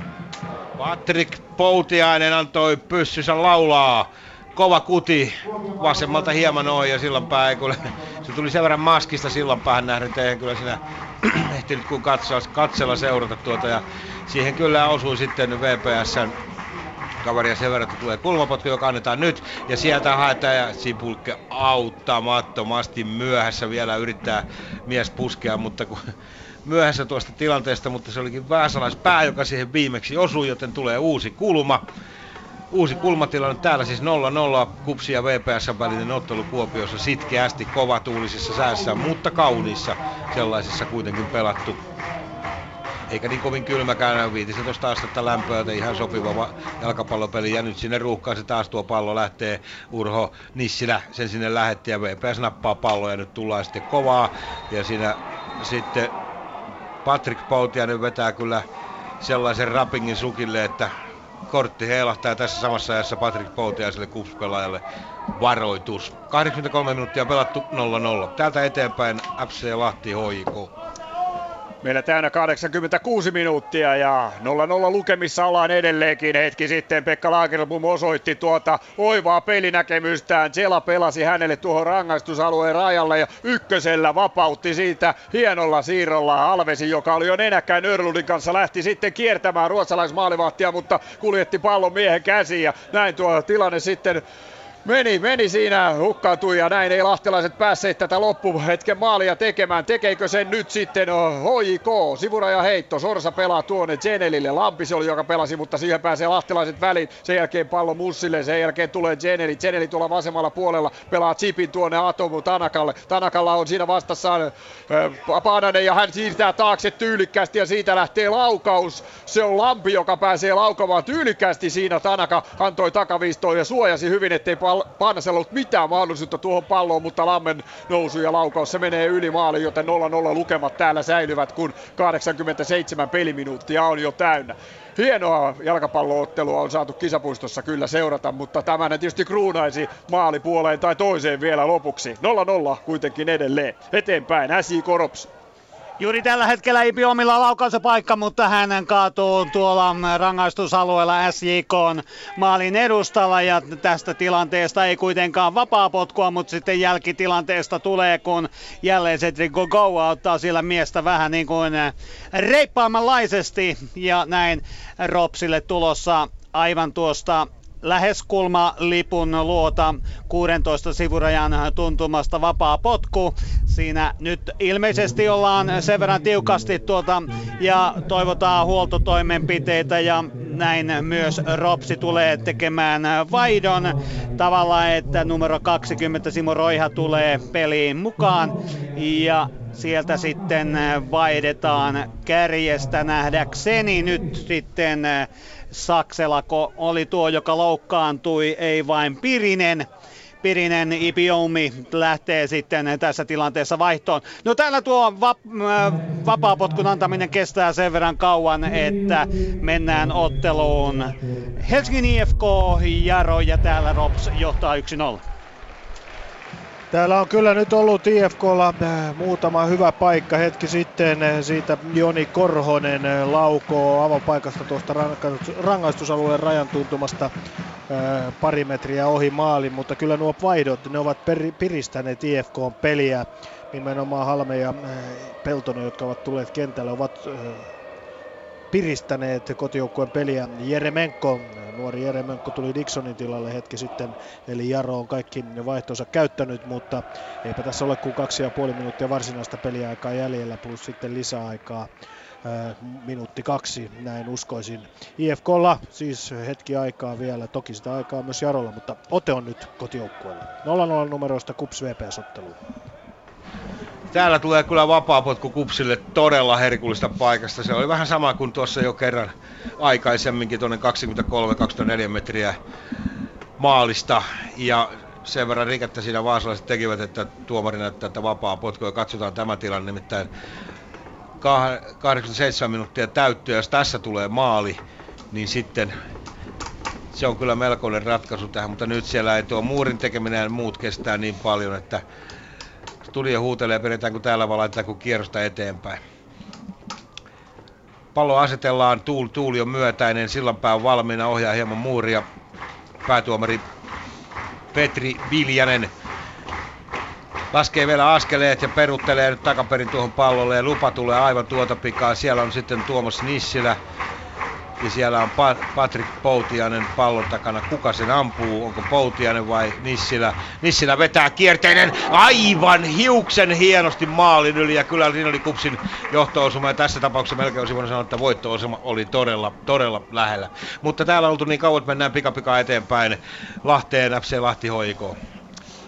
Kolme minuuttia antoi Dennis Antamo ottelun päätuomari lisäaikaa. Sitä ensimmäistä pelataan, kun pallo on Shalalla tuolla laidassa. Hetki sitten se oli siellä laidassa jälleen, kun Lagerlöf pyöräytti tuossa tyylikkästi kaksi pelaajaa keskialueella vapautti Salan. Salan keskitys tuonne maalin eteen ja siellä oli taistelemassa Alves ja Heikkinen pallosta, mutta Heikkinen pystyi punnertamaan ja sai pidettyä Alvesin sillä tavalla kentän pinnassa, ettei mies päässyt sitten maalia viimeistelemään. Nyt pallo aina tuonne Moisanderille asti avaa pitkälle ja Toni Korkea kunnas näyttää tuossa kentän laidalla, että ylös ylös. Maalia tässä halutaan voittoa ilman muuta loppuun asti. Hauhoja pelaa siitä Salalle. Sala sen jälkeen Alvesille. Alvesilla tuolla väylää mennä. Siinä on kyllä kaksi kaksi pelaa, siinä on Mussi sekä siinä on, on sitten on, äh, Sorsa, mutta hän tulee väkisin, keskittää maalin eteen, ei ole ketään pelaajaa siinä. Länsitalo kuitenkin rangaistusolojen sisällä edelleen pallon kanssa ja laukoo, mutta laukoo ohi maaliin. Ja oliko siinä se Lahden viimeinen paikka? Hyvin veivasi Alves siinä sekä Mussin että Sorsan tuli tuolta ahtaasta paikasta, mutta ei ollut ketään viimeistelemässä tuota takaviistosyöttöä. 0-0 edelleen 92 minuuttia. Täällä minuutti varmaan vielä pelataan. SIK Rops. Myös Seinäjoella ollaan lisäajalla neljä minuuttia. Antoi erotuomari Ville Nevalainen lisää aikaa tähän otteluun ja siitä on nyt pelattu varmaan tuommoiset noin puolitoista minuuttia. Rops johtaa edelleen 1-0. Aksalu antamassa SJK avausta omalta puolustusalueeltaan keskelle. Tuuli painaa sitä tuonne oikealle ja siihen pääsee myös sitten eh, Pirinen väliin. Dorman tulee kuitenkin tuossa tilanteessa ja rauhoittaa peliä myös Savis puuttuu peliin. Laaksonen, Savis, nyt Atajis, nyt lähtee SJK hyökkäys keskialueelle, mutta siinä on sinipaitoja Ropsin toimesta kylliksi. Nyt on Brownilla vetopaikka 16 sisään, mutta niin vain edessä Laadenmäki ja tuo tilanne purkautui sillä tavalla. Lisäjalolla Seinäjoella Rops ottaa edelleen 1-0 täältä otteluun Helsingin IFK Jaro. Täällä äh, lisäaikaa pelataan, sitä tuli kolme minuuttia ja puolet on pelattu. Hetki sitten kulma Jarolla ja nyt uusi kulma ja rauhallisesti sitä menee antamaan sinne Jani Virtanen. Äh, ja näin, mikään kiire ei ole, joten äh, tässä menee hetki aikaa nyt sitten lyhyenä sitä varmasti yritetään, kun siellä toinen jarromies on, mutta Rahimi on siinä jälleen haistelemassa. IFKlla oli pari hyvää paikkaa tuossa, mutta ei vielä siis maalia. Katsotaan tämä kulma, se tulee, se tulee sinne maalin eteen, mutta pomppii sitten jalosta päätyrajasta yli ja näin maalipotkulla IFK sellaisella jatketaan. 0-0 täällä, vielä KUPS PPS. Se jostain just tällaisesta tilanteesta nyt jonkun erikoistilanteen. Niin Kuopiossa lisää, Parsanin peli, joka on täynnä ja lisäaikaa annettiin vain kaksi minuuttia. Esa Pekosen kanssa tuossa vähän ihmettelimme, että kuinka sitä nyt näin vähän tuli, kun täällä pelikatkoja on ollut ja nyt hän tuli vielä sitten VPSlle vapaa potku. Ja kyllä varmasti alkaa olla niitä viimeisiä, viimeisiä kun tulee. Katsotaan saako VPS tässä sitten viime hetkellä tilanteen aikaisin. Pitkänä annetaan tuonne, mutta sieltä Papakadiallo luutii kupspelaista sen kyllä. Ja sitten vielä siinä VPS-pelaaja Urho Nissilä ahdistelee, että tuleeko tuosta tilannetta, nimittäin se on varmasti ratkaisu maali lisäajalla ollaan. Ei, Kups pääsee purkamaan ja viimeiset hetkit mennään, mennään tästä. Ja Mennään täältä eteenpäin otteluun Lahti Hoiko. Meidän ottelu on jo päättynyt, se päättyy 0-0 lukemiin, mutta kun katsotaan näitä tilastoja, laukaukset eh, Lahdella 17, josta 7 kohti maalia, HJK 4 laukasta, yksi kohti maalia, niin tietysti se on selvää, että FC Lahti on se joukko, joka on huomattavasti pettyneempi tässä, tähän tulokseen. Daniel Örnun tänään ehdottomasti HJK sankari. Hän pelasti tuon pisteen huipputorjunnalla ja varsinkin se Joenmäen vapari, mikä oli siitä kuudesta metristä, hän vielä senkin venytti, niin ruotsalaista kyllä ei suotta tuolla ciała. HJK-pelaajat kättelee, joten 0-0 lukemat täällä sitten lopputuloksena SJK Rops. Juuri tällä hetkellä SJKlla vapaa potku tuosta 16 rajalta ja tämä on ehdottomasti tämän ottelun ratkaisu. Tämä on ainut ratkaisu, millä SJK voi venyä tässä ottelussa tasatulokseen 1-1. Atajis antaa roikkuvan, mutta se menee yli maalin, joten täällä ollaan lisäajalla ja Rops johtaa edelleen 1-0. Joten täältä kierrosta tuosta eteenpäin otteluun Helsingin IFK Jaro, siellä vielä pelin loppuhetket. Loppuhetket ne ovat olleet ja menneet 0-0. Päättyy tämä ottelu. Molemmilla hyviä paikkoja, mutta oikeutettu tulos. Kumpikaan ei sen verran parempi ollut toista, että maalin olisi ansainnut. Näin pistejako Helsingissä 0-0 tuloksella. Nyt Kups VPS. Peli on päättynyt, lisäaika pelattu ja siinä meni vähän tu- Paasalaispelaaja siinä vähän tuuppaili Patrick Poutiasta, joka nyt ihan käsi kähmään tässä lähtenyt tuossa matsissa ja tilanne rauhoittuu. Täällä jaettiin pisteet tuloksella 0-0. Ja nyt ollaan kyllä semmoista kalapaliikkia, että jos ei tuosta kohta rupea rauhoittumaan, siellä on avustavatkin kentällä lippuina, ja jos ei rupea rauhoittumaan, niin tästä tulee vielä jälkipyykkiä tästä matsista. Ihan suotta peli on pelattu ja se on paketoitu. Esa Pekonen, nippuun, miten, minkälaisen matsin sä näit? No Kups oli kyllä selkeästi aktiivisempi ja, ja loi paljon enempi oikeastaan hyviäkin maalintekopaikkoja, että tietysti jos katsoo Kupsin tehtyjä maaleja, niin se kertoo kyllä nyt siitä, että, että nyt ollaan kuitenkin pelattu yksi kolmasosa kaudesta. Että, että, herra Sirpi Laatse, herra Chibuike, teidän tehtävä olisi tehdä maaleja. Et mun mielestä niin se ihan vaan ra- raadollisia tosiasia, että hyökkäjien tehtävä olisi tehdä myös pelitilanne maaleja tai yleensäkin maaleja. Että jos, jos niin kuin kuitenkin vaarallisimmat pelaajat on nämä 18-vuotiaat Nissilä ja Savo, Savolainen, mikä sinänsä on hyvä kuopiolaiselle niin kuin nuorisokasvatukselle, mutta että kyllä, kyllä nyt niin kuin nämä meidän niin kuin kärkimiehet, sanoin meidän kun Kuopiosta kotoisin tai Kuopiossa asustan, niin ei Sirpilatsi ollut tänä kertaakaan oikeastaan vaarallinen. Se on totta. Ja menemme täältä sitten eteenpäin. FC Lahti HIK on jo päättynyt ja otetaan lopputilanteet ottelusta SIK Rops. Ja tällä Seinäjoella juuri tällä hetkellä jaellaan pyttyjä. Rops vei arvokkaat äh, sarjapisteet, kolme sellaista 1-0 voitollaan. Ja tuo maalihan tuli ensimmäisellä puolella kahdeksan minuutin kohdalla. Kulman jälkitilanteesta Mäkitalo oli maalin tekijä. Joten täältä ei muuta kuin sitten Seinäjoella lähdetään hakemaan haastatteluja. Ylepuheen urheiluilta. Jalkapallokierros. Neljä ottelua tänään ja vain yksi, yksi osuma nähtiin tähän sunnuntai-iltapäivään. Lahti HJK siis lopputulos 0-0 3195 katsojan silmien alla. Kups VPS samoin 0-0 IFK Jaro pyöreät 0-0 ja SJK Rops, kuten Juhani Kukkasala kertoi Seinäjoelta, niin Mika Mäkitalon maalilla Ropsille jälleen voitto ja tuolla 1-0 kolmen pisteen potilla Rops nousee jo liikassa kakkoseksi. Kovia juttuja. No on, kyllä. Rops jatkaa siitä, mihin on jäänyt ja, ja heillä on tällä hetkellä roolit ja pelitapa selvä. Ei ole enää pimpelipompelia. Ei ole enää, niin kuin tauolla kuultiin vähän, että Pist- aikaisemmin oli. Pisteitä tulee, mutta ei pelkästään pisteet. Kyllähän Rops pelasi tänään hyvän jalkapalloottelu ja vei SJKta kyllä pahemman kerran ja, ja oli niin kuin Seinäjoella – yhdessä pahimmista paikoista varmasti niin parempi joukkue tänään. Joo, ja kyllähän tuo asetelma, että sä oot äh, siinä kolmantena pelaat jengi vastaan, joka on kakkosen, sulla on mahdollisuus nousta kakkoseksi heti HJK perään siihen, niin on kova juttu tässä vaiheessa kautta. On, ja nimenomaan aina kun mentiin tuonne Seinäjoelle kuuntelemaan, niin aina siellä tavallaan tapahtui jotain SJK päädyssä, ja Joo. vähän toki lukemat olisi voinut olla jopa vähän niin kuin suuremmat Ropsin kannalta. Olisi, olisi voinut, kyllä heille enemmän paikkoja oli. Pitäisiköhän tilastot vielä jostain hakea, mutta että siinä nähtiin mun mielestä se, että kuinka tärkeää on, niin kuin Ville sanoi siitä Mosan pelityylistäkin, niin se näkyy mun mielestä Ropsin koko joukkue, semmoinen niin kuin tietty intohimo mennä palloihin, kaksin kamppailuihin. Ja sitten kun niitä rupeaa kääntymään omalle joukkueelle entistä enemmän, niin SJK oli aika ahtaalla. He ei päässyt pyörittämään omaa peliä oma, omaa hyökkäämistä. Ylepuheen urheiluilta. Jalkapallokierros. Vielä tähän lähetykseen saadaan totta kai niitä jälkipelejä, jälkilöylyjä jokaiselta paikkakunnalta. Riku Salminen, Antti Pohja ja Ville Klinga Yle Puheen studiossa ja Esa Pekonen vielä Kuopiosta tähän mukaan. Nimittäin nyt totta kai, no huomenna on vielä yksi ottelu KTP vastaan IFK Maarianhamina, mutta sen jälkeen Veikkausliiga jää maaottelu tauolle. Suomi pelaa Viroa vastaan tiistaina sekä sitten karsinnat jatkuvat Unkaria vastaan lauantaina Olympiastadionilla.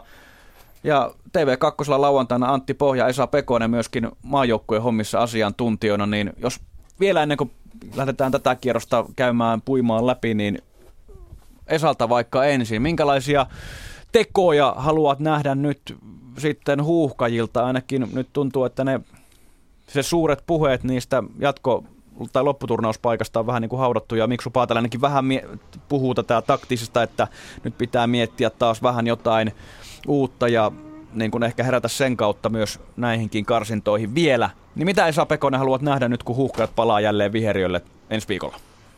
Niin, no tietysti vo- voittaminen on niin kuin ainoa, mitä tässä nyt merkitsee, mutta silleen, että jos ajattelee nyt tätä koko, kokonaisuudessa, että mikä siinä nyt voisi olla, kun tiedetään, tai siis sen verran kun on, tulossa sinne lauantaina, on tuota Unkarin peliä vähän tutkiskellut, niin Unkaria puolustaa hyvin, hyvin niin kuin systemaattisesti ja hyvin syvältäkin oma, omaa maalia ja tota, tekee sitä kurinalle. Mutta se, kun se näyttäisi, minun mielestä se näyttää sellaista peliltä, minkä tapasta peliä Suomen pitäisi pelata, jos aikoo pärjätä näissä kansainvälisissä pelissä. Suomi ei pärjää itseään parempista pelaajista muodostunutta joukkoita vastaan pallonhallintapelillä.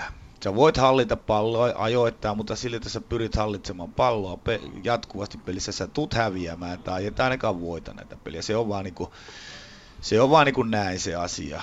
Että se on ihan turha, että huonommilla pelaajilla et voi, et voi voittaa niin paljon, että pääsisit mihinkä oikein isommin, niin sun pitäisi pelata niin kuin, puolustaa tarkasti, peli perustua hyvään vastahyökkäyspelaamiseen. Ja sitten, sitten myös niiden vastahyökkäyksen jälkeen, vaikka niistä tuu maalia, silloin pystytään pitämään sitä palloa ja rakentamaan niitä peliä. Mutta sellaista hidasta pelirakentelua, niin ei näitä hyviä, niin kun katsoo Unkari, mikä on keskikenttä, niin, mutta esimerkiksi Romania-peli, niin on, on romanialaiset suunnilleen naureskeli sitä niin kuin siellä La Liga ja, ja, ja, ja tota, näitä huippumaiden toppareita. Ei ollut mitään hätää eikä missään vaiheessa kiire, vaikka Suomella oli pallo kuinka pitkä aikaa. Sitten ne teki yhden erikoistilanteesta ja toisen vastahyökkäyksestä ja lähtivät kotiin. Niin, onko se eli enemmän tämmöiseen inhorealistisempaan suuntaan pitäisi ehkä Suomen viedä peliä. Onko sun mielestä Suomi päässyt pelaamaan niillä vahvuuksilla, joita suomalaisilla pelaajilla tällä hetkellä on? Vai onko yritetty vähän niin kuin pelata semmoisilla vahvuuksilla, mitä ei ehkä suomalaispelaajilla tällä hetkellä ole? Niin, no, niin siinä, sellaiset pelaat, että siinä on nyt, niin totta kai se on, niin kuin, jos ollaan niin kuin realistisia, niin kuin sanot inhorealisti, se on realismin yksi muoto, jos haluaa olla oikein inhottava, mutta, mutta siis rea, realistisia, että meillä ei ole niin hyviä pelaajia kuin monella muulla maalla on. Se on ihan kylmästi, jos katsotaan yksi, meillä on Eremenko, mikä on erittäin hyvä pelaaja ja muutama muu, mitkä on ihan, ihan niin kuin hyviä. Jos otetaan niin kuin va- maailman mittakaavassa, niin silloin meidän pitäisi miettiä varmaan jotain muuta, millä, millä sitä se asiaa voitaisiin, niin kuin, ja varmaan se joku muu on, kuin sillä, jos sä oot vähän huonompi, on se, että meille ei tehdä maaleja ja, ja sitten tota, meillä pitää olla hyvät vastahyökkäyssysteemit ja pelaajat ja sitten sit sen lisäksi kuitenkin, että ei, ei pelkästään sillä voida, pitää pystyä niin kuin, pitämään sitä palloa, mutta että pyrkimään siihen, että me hallitaan niin kuin sitä palloa koko tai enempi kuin vastustaja, niin mä en oikein usko, että se tuottaa niin kuin tulosta. Se on vähän niin kuin sellaista lainalaisuuksien vastastakin. Että. Miten Santti Pohja, Miksu Paatelainen on tuonut esiin näitä tavallaan tilastoja, että Suomi on lohkossa kärkipäässä siinä, kuinka paljon Suomi on luonut maalipaikkoja tai saanut laukauksia vastustajan maalia kohden. Toki ehkä siellä suurin osa saattaa olla Färsaaria vastaan. Mutta onko nämä niinku semmoisia tilastoja, mihin niinku Suomen kannattaa tutkia ja nojata – nojata, kun sitä peli-ideaa lähdetään vielä tästä niin kuin kehittämään ja hakemaan niitä keinoja. Niin, no ei, ei ne tulokset varmasti, tämä tilastot kerro läheskään kaikkea, että et pitäisi nähdä sitten niiden taakse, että ne ei ole vielä uutisia sinänsä ne numerot missään, että et, sitten pitää pystyä vielä perustelemaan aina, että mitä mitäkin tilastosta saa irti, että jotta niistä on jotain hyötyä johonkin, mutta tota, kyllä mä oon Peksan kanssa siitä samaa mieltä, että – että Suomi ei ole onnistunut siinä, mitä on haettu, eli, eli pallonhallinnan kautta otteluiden voittaminen. Mutta kyllähän niinku oikeastaan molemmat päädyt, puolustus- ja hyökkäyspään viimeiset neljännekset tai kolmannekset, niin Suomi on ollut keskimäärin aika, aika vaisu. Et, et, joo, tilastoi maalintekopaikkoja ollut, mutta että laadultaan sitten minkälaisia. Onhan niitäkin, on ollut hyviäkin paikkoja, mutta että, että sitten taas jos mennään puolustuspäähän, niin, niin eh, tullut aika pahojakin virheitä, mistä on rokotettu. Ja, ja jopa nimenomaan tälle kokeneelle osastolle Niklas Moisander nostettu ainakin esiin muutaman pelin, pelin Joo, tiimoilta. Ky- kyllä niitä on tullut paljon, sit, sitten niin kuin se, että Peksa sanoi, että jos, jos puolustettaisiin tiiviimmin, niin se, se, nyt on tietysti helppo olla jälkiviisas, mutta se olisi varmaan yksi ratkaisu siihen, ettei, ettei enää meidän puolustus joutuisi niin kovan paineen alle ja, ja tavallaan semmoisiin vapaisiin tilanteisiin, missä on paljon tilaa puolustaa, puolustettavana. Mutta että et, et, sitten taas mä näkisin ehkä niin, että, että onko meillä vastahyökkäyksiin kuinka hyviä lähtiöitä mukaan. Et, et mä luulen, että Miksu on taas sitä ajatellut tämän pelityylin, tai ne, ketkä on pelannut näitä maaotteluita, sen perusteella, mitkä on heidän vahvuuksiaan, mutta että et, et, jotainhan tässä on keksittävä ja on mielenkiintoista nähdä. No Viropeli ei vielä kerro ehkä kaikkea sen takia, että se on harjoituspeli, jossa ei ilmeisesti pelaa ne, jotka pelaa Unkari vastaan. Niin, siinä on kiertä ja katsotaan vähän Joo, niin kuin vaihtoehtoja. Mutta et, et, niin kuin mä sanoin jo ennen, ennen edellistä peliä, että et Sadikin paikka mun mielestä on, on tällä hetkellä eh, kokoonpanossa, koska hän on taas hyökkäänä semmoinen, joka pystyy nyt palloja pitämään ja Suomi semmoisen tarvitsee. Se tekee myös, myös maaleja omassa pääsarjassaan Sveitsissä. Kyllä, on saanut sieltä tavallaan ne onnistumiset totta kai on sitten se yksi juttu, mitä näitä suomalaispelaajia seurajoukkueessa aina kaivataan. Mutta mitä te luulette, nähdäänkö me nyt muutos Suomen pelaamisessa vai vieläkö mennään tavallaan tällä, tällä taktiikalla, systeemillä, joka ei ole tunnut tulosta vai haluatteko te nähdä tai uskotteko, että nähdään tätä nimenomaan teidän painottamaa tiivistä puolustuspelaamista enemmän sen pallon hallinnan kustannuksella? Esa? Niin, niin. Tai, joo, no, joo, mä voin siihen. Niin mä uskon, että jotain, jotain muuttuu. Kanervan Riven kanssa tuossa jo jutteli, mutta ei, eikä ne kerro, kaikka tarvitsekaan kertoa sen nähdä sitä, kun peli alkaa. Että tota, mutta juttelen tuossa vielä ennen, ennen tota Unkarin peliä, mutta toivon, että jotain nähdäis. Mieluummin, että, tai jotenkin toivoisin, että nähtäisiin enempi sellaista niin kuin räväkkää, räväkkää niin kuin pelaamista. Et siinä on, meillä on taitavia pelaajia, tai Eremenkohan on niin kuin erittäin hyvä pelaaja. Et mun mielestä aina, aina, aina itse, itse on sitä mieltä, että kun on katsonut pelejä, että onko se Eremenko ihan oikealla paikalla siellä kentällä, se on... Se on aina se minu, kysymys minu, kanssa, niin, joo. Ja se on, eikä mulla siihen niin kuin varmaa vastausta, mutta musta tuntuu, että ei ole. Niin tota, mutta onhan miksi sulla niin vaikea homma siinä, että kun ei ole tarpeeksi monta tarpeeksi hyvää pelaajaa verrattuna vastustajien pelaajiin. Sehän on ihan kylmä tosiasia. Ei sitten niin turha mitään kaunistella sitäkään asiaa. Meillä on ihan hyviä pelaajia, ne pelaa ammattilaisena ja niin edespäin, mutta että, että niin hyvää joukkuettahan meillä ei ole, kun oli silloin, kun Jari ja Miksu esimerkiksi oli, niin kuin, meillä oli oikeasti mm. kansainvälisen tason hyökkäyskaksikko ja sitten oli Sami ja Tihi ja oli topparina silloin muutama vuosi sitten. Et se oli oikeasti niin kuin kansainvälisen tason pelaajia, oli niin kuin omilla pelipaikoillaan. Et sillä, niin kuin, sillä oli niin kuin realistista ajatella, että ja mehän tehtiin ihan hyviä, hyviä, hyviä niin kuin maaotteluja, voitettiin ihan koviakin porukoita ja tasaisia pelejä, mutta silti ei päästy kisoihin.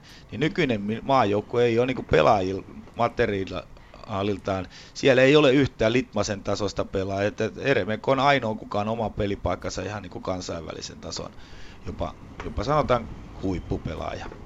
Kyllä, vuoden, tai paljon tuli arvostusta myös Venäjän liikassa. Vielä Antti Pohja, summaus niin, kohti maaottelu viikkoa lähdettäisiin. Niin, siis kyllähän Unkariottelu on kaikki kaikessa. Voit olla vielä ihan hyvin mukana kuvioissa, ainakin karsitapaikassa, mutta että, että jos miettii ensimmäistä ottelu, ottelu Unkarissa, niin Suomihan, se oli mun mielestä yksi Suomen parhaita pelejä, vaikka turpaan tulikin, että, että edelleen molemmissa päissä oli ongelmia ja paikat josta Unkari teki ja Suomi ei tehnyt, niin oli tyypillisiä Suomelle. Mutta et, et se, se tapa, millä Unkari pelaa, se on yksinkertaisempi kuin mitä Suomi hakee, se on kunnianhimoisempi tapa. Niin Unkarilla heillä on pelaajat siihen pelitapaan, heillä on, heillä on niin se jokaiselle selvä ja he pelaavat vahvuuksillaan. Suomi ei ehkä ole onnistunut siinä riittävän hyvin. Näin mä sanoisin, että et, et, niin samaa mieltä kuin Peksa, että että uutta on löydettävä, että onko se, onko se ryhmityksellisesti vai onko se sitten peli tavallisesti, niin se, se, se onkin mielenkiintoista nähdä, mutta et, et, et, joka tapauksessa odotan, odotan ö, selkeästi, ö, jos, se, jos ei ryhmitykseen tule mitään muutoksia, niin ainakin niin kuin pelaajistoon kyllä.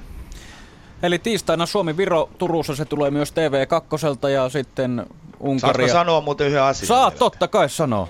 Sellainen niin seli, selittely siitä, että tästä pelistä mikään muu kuin voittaminen, että sen jälkeen olisi jotain mahdollisuuksia on niin kuin aivan turhaa. Että se, se, vaikka se teoriassa voisi olla, mutta jos tätä peliä ei voiteta, niin Se on vähän, että se, se, se, sit se homma on taputeltu. Tasapeli ei riitä. Voitto on ainoa, mikä voi auttaa eteenpäin.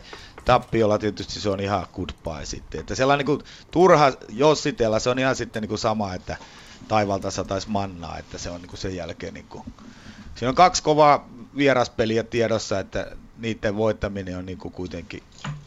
Se on aika kova en sano, en sano mitään, mutta niin. se on, se on niiden voittaminen vaikeaa. Kyllä, eli Suomi tällä hetkellä lohkossa on neljäntenä, Unkari tosiaan siinä, eli lauantainen vastus neljän pisteen päässä.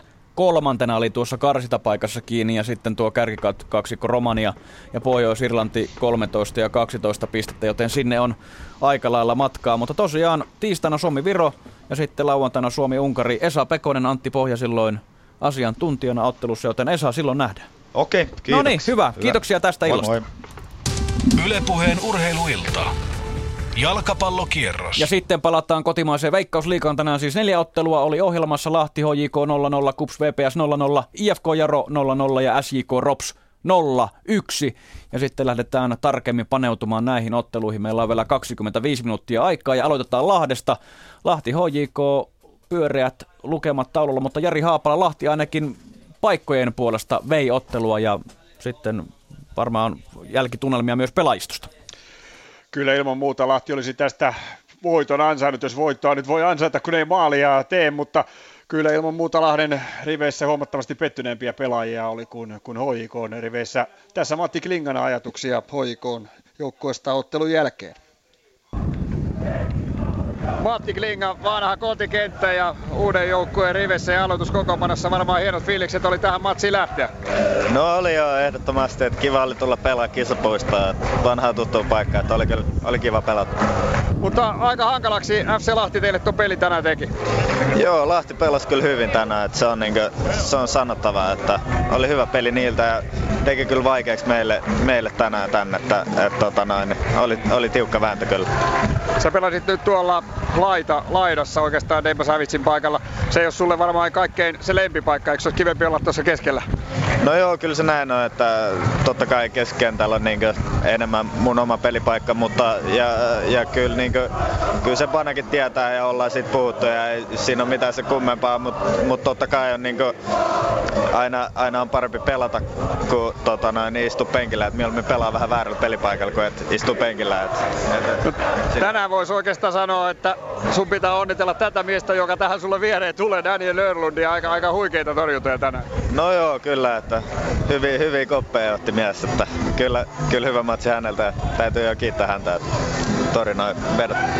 Teillä on laaja materiaali ja siellä joutuu välillä istumaan penkillä yksi on toinenkin, mutta ja, ja, mut kilpailutilanne on, on todella kova. Miten sä sen itse koet?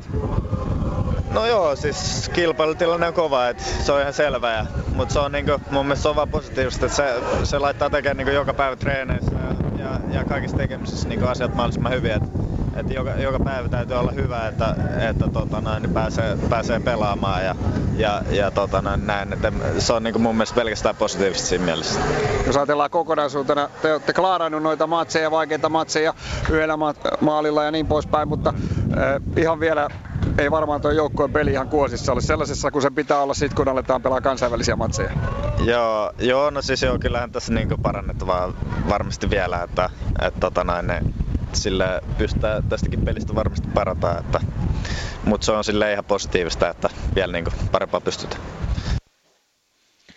Näin siis Matti Klinga ja sitten FC Lahden joukkoista jälleen hienon ottelun keskikentällä pelannut Xavier Gela. Xavier Gela hallitsitte ihan mielinmäärin tätä ottelua, mutta se maali se jäi puuttumaan. Joo, tosiaan oli paljon paikkoja, paljon erikoistilannetta. Jostain olisi kyllä noista pitänyt tehdä. Nyt kun ajatellaan katsoa sun peliä tuossa viime aikoina, niin, niin sä oot kyllä aika hyvässä tikissä tällä hetkellä. Miltä itsestäsi tuntuu? No joo, jalat liikkuu ja oma peli nyt kulkee, mutta pitäisi, pitäisi saada voittoja, niin sitten olisi kaikki vielä paremmin. Niin, mistä se sitten loppujen lopuksi liikastaa? Kyllä siellä reeneissäkin varmaan aika paljon maalintekoharjoituksia viime aikoina on tehty. No on joo tehty ja näin, mutta sitten kun se on pelitilanne, niin sit se on ihan eri tilanne. Pitää olla semmoinen rentous ja päättäväisyys tehdä maalit. Mutta kyllä mä uskon, että se vielä kääntyy. Niin joukkue oli erittäin päättäväinen ja, ja itseluottamus oli, oli korkea, kun lähditte tähän otteluun. Sen näki kaikesta. Joo, totta kai viime hifki-ottelu oli hyvä ottelu. Meiltä antoi itseluottamusta kaikille. Sitten oltiin katsottu aika tarkkaan, miten HIK pelaa ja saatiin niiden vahvuudet pois. Ja se oli helppo pelata sillä. Sä kävit Puolassa välillä pelaamassa. Mitä sieltä tarttu Pusero? No sieltä tarttu silleen, että näki, että millainen on sitten, että miten tehdään ihan huipullinen asiat, että miten tarkasti panostaa kaikki asioihin. Ja varmasti meni itsekin eteenpäin. Että huomaa, että nyt kun on tullut takaisin liigaan, niin on vähän niin kuin helpompaa. Niin ja varmaan mieli tuonne ulkomaille uusille kentille vielä halajaa koko ajan. Totta kai, että siellä on tavoitteet, että tavoitteet pitää olla, mutta eka pitää niin kuin pärjätä Suomesta tosi hyvin ja sitten katsotaan, mihin rahkeet riittää. Minkälaiset ajatukset on joukkueen sisällä, kun tulokset eivät ole olleet ihan sellaisia niin kuin odotettiin? No, me ollaan yritetty pysyä positiivisina ja näin, mutta totta kai kaikki tietää, että ollaan alisuoritettu. Ja, mutta nyt on viime aikoina taas ollut havaittavissa parempaa. Et mä luulen, että tästä on hyvä jatkaa, että saadaan sitten kurssi käännettyä, että tulee voittoja, niin mä luulen, että sitten vielä peli paranee vielä entisestä. Tuleeko pelimiehelle tämä maaottelutauko hyvä aika, aika tiukka on ollut tämä pelitahti? Tulee joo, että saa vähän lataa akkujakin. Et itsekin on pelannut tosi paljon, että saa vähän huilaa ja ajatuksia vähän muuallekin. Niin kuin varmaan haastattelusta kuuluu, niin Laadessakin tuuli aika kiitettävästi ja se, se tuossa, tuossa haastattelussa varmaan kuuli, mutta ei se pelin haitannut. Hieno, hieno ottelu, 0-0 lukemat, 0-0 matsitkin voivat olla hienoja, tämä oli sellainen. Ylepuheen urheiluilta. Jalkapallokierros. Ja 0-0 tosiaan siis Lahti ja HJK tänään pelasivat. HJK edelleen sarjakärjessä ja Rops nyt sitten viiden pisteen päässä. Lahti jatkaa kuudentena, Riku Salminen, Antti Pohja ja Ville Klinga vielä täällä Ylepuheen studiossa. Ja tässä vähän itse asiassa Matti Klingaa tässä haasteltiin, niin oliko siinä niin kuin veljenpoika sanotaanko ytimessä? Veljenpoika oli ihan, ihan ytimessä, jos ottaa veljenpojan omasta tilanteesta, niin varmasti se, että siinä klubin äh, keskikentän keskellä, niin siinä kilpailu, se on todella kovaa, että jos siihen meinaa murtautua, niin, niin siihen pitää tehdä duunia. Ja kun yksi pelaaja myydään, lähtee tuonne äh, Kreikkaan, niin otetaan Toni Kolehmaisen tasoisia pelaajia Kyllä. sisään, eli se on siinä seurassa henki ja siihen pitää tottua. Ja jos joskus haluaa lähteä tästä maasta ulkomaille pelaamaan, niin pitää missä tahansa joukkueessa tässä maassa pystyä ottamaan se pelipaikka ja näin se menee. 20 94 hän on 94 joulukuussa eli, syntynyt, joo. Niin, eli 20-vuotias vielä, että tavallaan on vielä kehityskäyrä on selvästi ylöspäin kuitenkin. Kyllä, että kyllä. Minkälainen niin kuin henkisiltä ominaisuuksilta tämmöinen Klingan suvun Vesa normaalisti on? No hyvin tunnollinen, siis semmoinen tekee varmasti, voisin kuvitella, että valmentajan ihanne pelaaja kyllä, että tekee, tekee kyllä ihan, ihan kaiken, mitä valmentaja käskee ja vähän enemmänkin ja et siinä mielessä varmasti kyllä, että et tota, hieno paikka nyt näyttää ja ottaa sitä roolia. Tässä puhuttiin, kun ottelu oli käynnissä Hafenaarista, vähän tästä hojikkoon kärkipelaajasta. Ei ole ehkä lunastanut niitä odotuksia vielä, mitä Japanin maajoukkojen miehelle pedattiin tässä ennen kauden alkua. Mitä mieltä Antti Pohja? No ei. Hän, hän on hyvä suojaamaan palloa ja, ja puskemaan maaleja, jos keskitys sattuu tulemaan. Mutta HJKn peli ajautuu keskelle hyvin aikaisessa vaiheessa ja keskityksiä tulee vähän. Ja tähän pelityyliin hän ei ole tähän asti mun mielestä ainakaan sopinut riittävän hyvin. Et HJKn peli ei tällä hetkellä ole sitä, mitä, mitä varmaan on odotettu myös seurassa. Mm-hmm. Joo, mielenkiintoista nähdä, että kun mennään kohti europelejä, että että et mikä se on sitten se, mitä hän pystyy antamaan joukkueelle niissä peleissä, koska niitä pelejä ajattelen tämä japanilaiskaksikko tietysti ennen kaikkea Kyllä. on varmasti hankittu. Joo, ja ehkä sen verran siis täytyy vielä tarkentaa, että HJK on hyökkäyspeli ei ole tällä hetkellä sitä, että puolustushan toimii aika hyvin tätä tämän päivästä lukuun ottamatta, että, että siellä oli keskuspuolustuksessakin tänään aika kiire, että Lahdelle kunnia siitä, mutta et, et, et tänään oli vaikea, mutta et se on toiminut suht hyvin. Ja nollapeli kuitenkin taas, Örlund oli sitten tarvittava hyvä tänään, mutta että hyökkäyspelissä on, on paljon teke, tekemistä vielä. Yle Puhe. Sitten mennään Helsinkiin. IFK jarroi myöskin 0-0 lukemat ja Petri Viljanen kävi siellä tunnelmoimassa pelaajien kanssa pukukoppi käytävällä. Ja otetaan sieltä IFKsta äh, yhden kokeneen pelaajan mietteet tämän pelin jälkeen, eli Petri tapasi Pekka Sihvolan. IFK Pekka Sihvola 0-0 tulos, mutta et kauhean tyytyväinen ole otteluun kommentoi sitä? No en. Ehkä niin kuin sit toi pelillinen ilme tuossa lopussa, niin se vähän niin kuin se maali roikkuu ilmassa, mutta ei se sitten, ei saatu raavittua sen nyt tällä kertaa sitä. Et jäi kyllä hampaankoloa tänään. Niin, Jaro tuli kahden viikon reenitauolta, eli siinä olisi ollut ehkä semmoinen paikka, mihin olisi voinut iskeä, kun kaveri pelejä alla ole, mutta hyvä alku, mutta mistä se johtuu, ettei maalia tullut sitten? No se on, se on pienestä kiinni, että, että tota, kyllä me mun mielestä tänään oli taas riittävästi paikkoja, paikkoja mutta tota, vedot ei oikein napsanut, na, napsahtanut maaliin kohti ja silloin, silloin on vaikea tehdä maaliin. Että, tota, en tiedä, se, se, se, on, se on välillä, välillä vaikea kysymys, että miksei uppoa, jos on noin hyviä mestoja. Niin sitten taas tuossa lopussa, kun Halme tuli kentälle, kentälle niin vähän niin kuin sytyttä ja siinä oli tukuttain niitä paikkoja, mutta ette saa samanlaista drivea sitten koko 90 minuuttiseksi. Miksi näin? No, ei se tietysti, ei tuo Jaro, Jaro on hyvä joukkue. Jaro on tota, ne on vuodesta toiseen pystyy parhaimmillaan pelaamaan yhtä liikan parasta futista ja, ja tota, et ei se niitä vastaa semmoinen hyvä 90 dominointi, niin ei todellakaan helppoa. Että tota, mutta ei meillä suurempaa hätää mun mielestä tänään ollut missään vaiheessa. Muutama vähän huonompi jakso. Ja, ja tota, ehkä sitten kokonaisuutena, niin ehkä meillä oli muutama paikka enemmän, että oltaisiin ansattu vähän enemmän tästä käteen. Nolla kuitenkin omassa päässä ja piste, eli siinä mielessä piste voi olla tärkeä kauden lopussakin.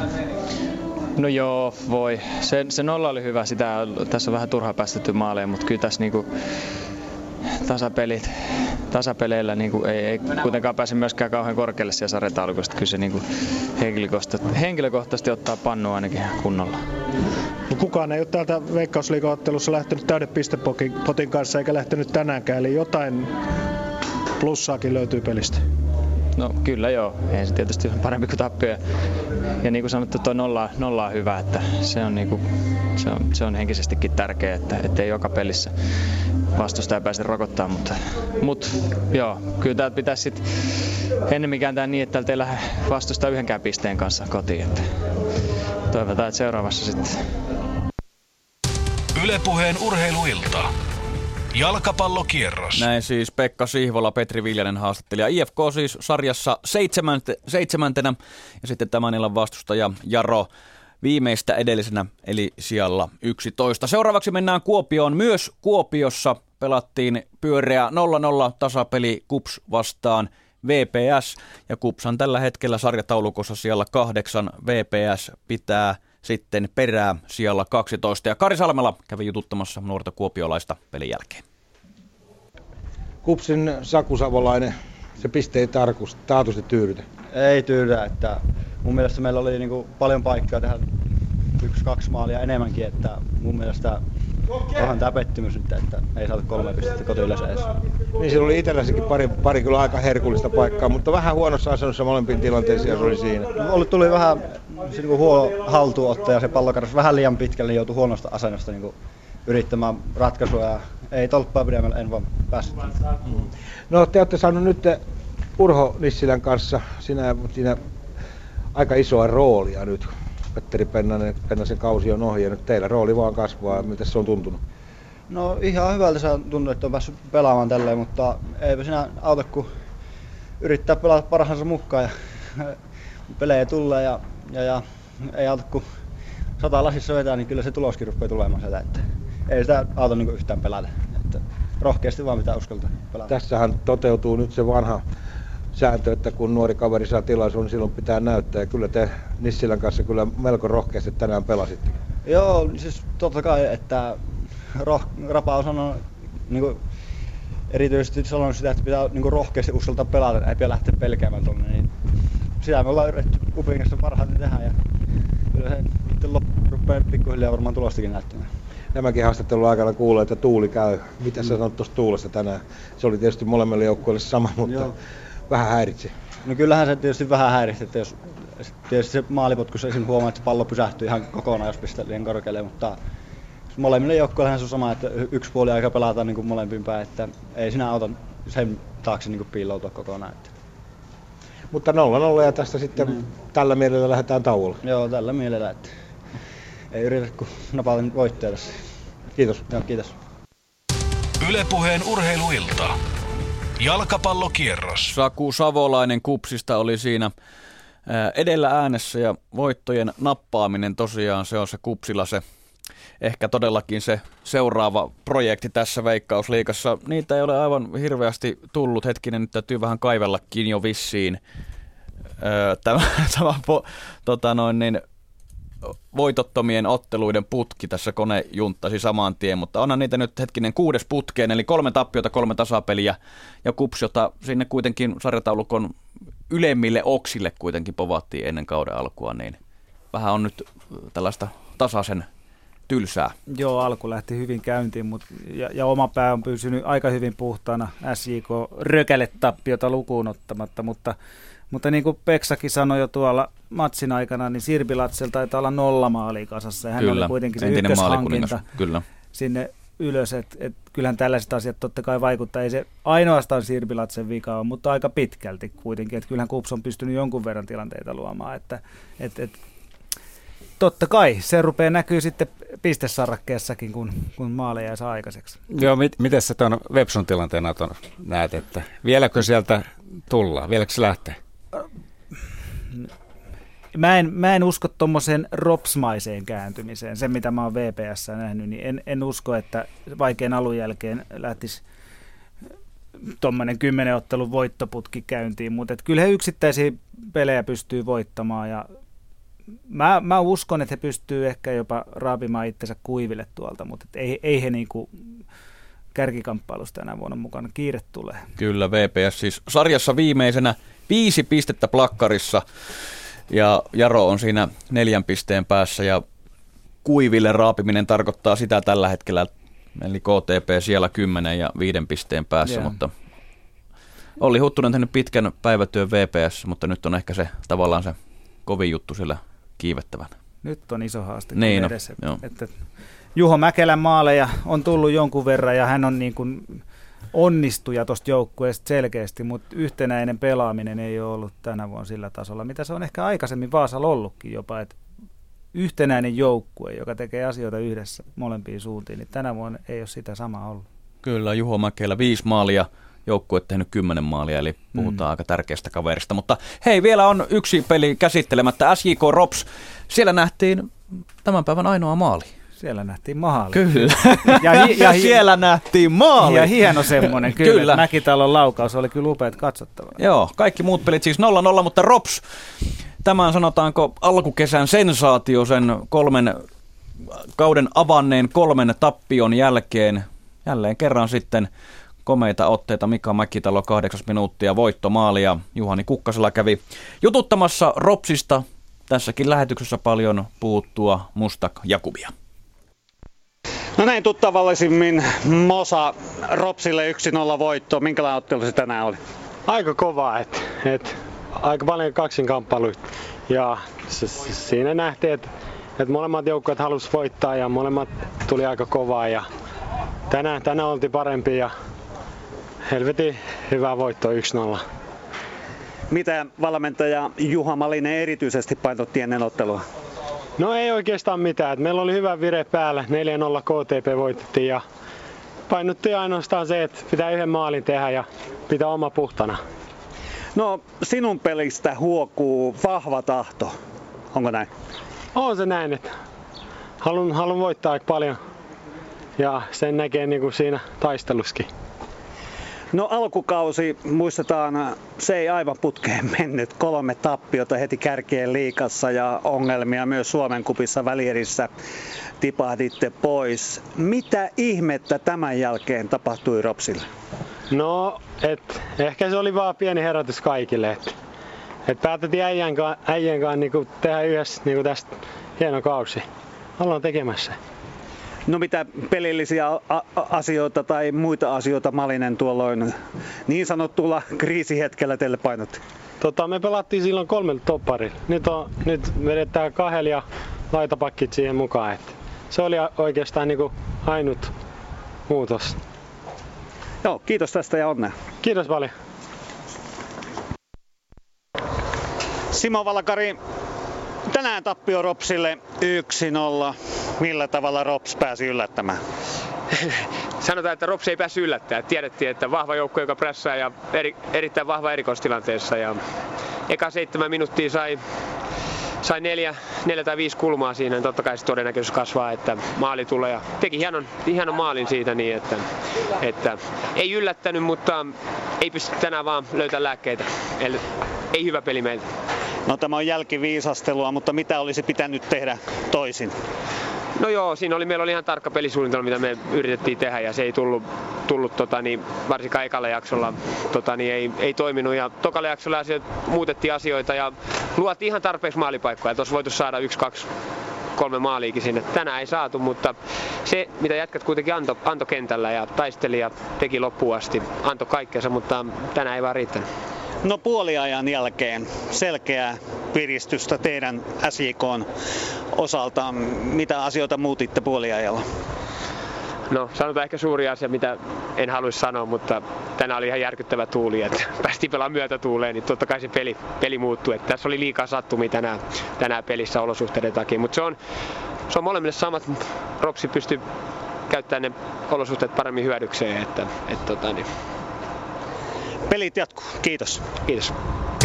Ylepuheen urheiluilta.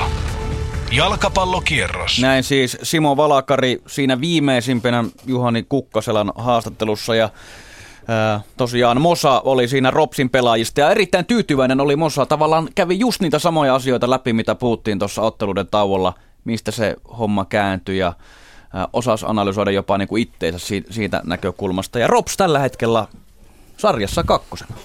Joo, kyllä. Se on kova juttu. Ansaitusti näin, mutta siis kyllähän sen täytyy aina lukea näitä pelaajien ja valmentajien vastauksia vähän, niin vaikka hän sanoi, että ei se Malinen mitään siellä oikein sanonut, kun oli hyvä fiilis 4-0 voiton jälkeen, niin kyllähän heillä on hyvin tarkasti jokaisella pelaajalla tehtävät tiedossa, sekä hyökkäys- että puolustussuuntaa. Mutta totta kai se on se päällimmäinen asia ja tärkeä asia, että, että se, mikä, mikä se mikä olisi oikea sana, tahtotila, onko se on hyvä mm. sana, mutta siis et, et, et ka- kaiken sen suunnitelmallisuuden päällä kuitenkin lepää se, että kuinka, kuinka paljon joukkue haluaa ja pystyy voittamaan sinä päivänä. Mm.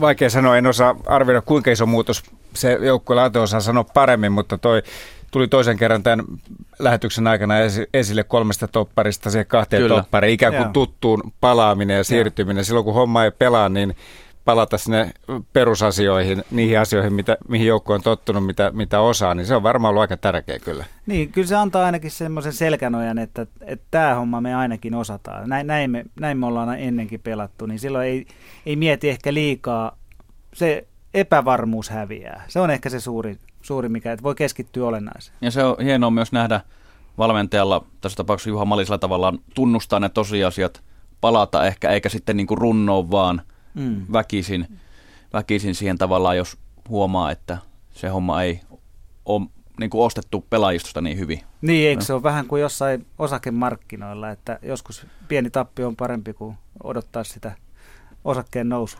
Niin, kyllä näin se, on. se on. Tässä ruvettiin miettimään peliä aikana jo, että mikä se pohjoisin kaupunki tai missä on mestarien liikan lohkovaihetta pelattu, mutta tota, pitäisikö vielä laittaa vähän jäitä hattuun. Että ei vielä ropsia ihan mestareita liikaa. Ei vielä, ei vielä. Mutta, Pari voittoa otetaan vielä, sitten joo, joo, kyllä nimenomaan. Joo, sitten kun se hymni soi siellä Rovaniemen kentällä. joo, ai että vähän ne, kato, lumipenkat siellä vielä tuossa syksyllä. Ai että, se olisi kyllä komea, komea suoritus, mutta tota, ehkä ei nyt ihan vielä mennä Sitten vedetään sinne. radiostudio kyllä Rovaniemeltä, jos ne pelaa tsemppäriä. Kyllä, sortsit ja lassi. Näin on.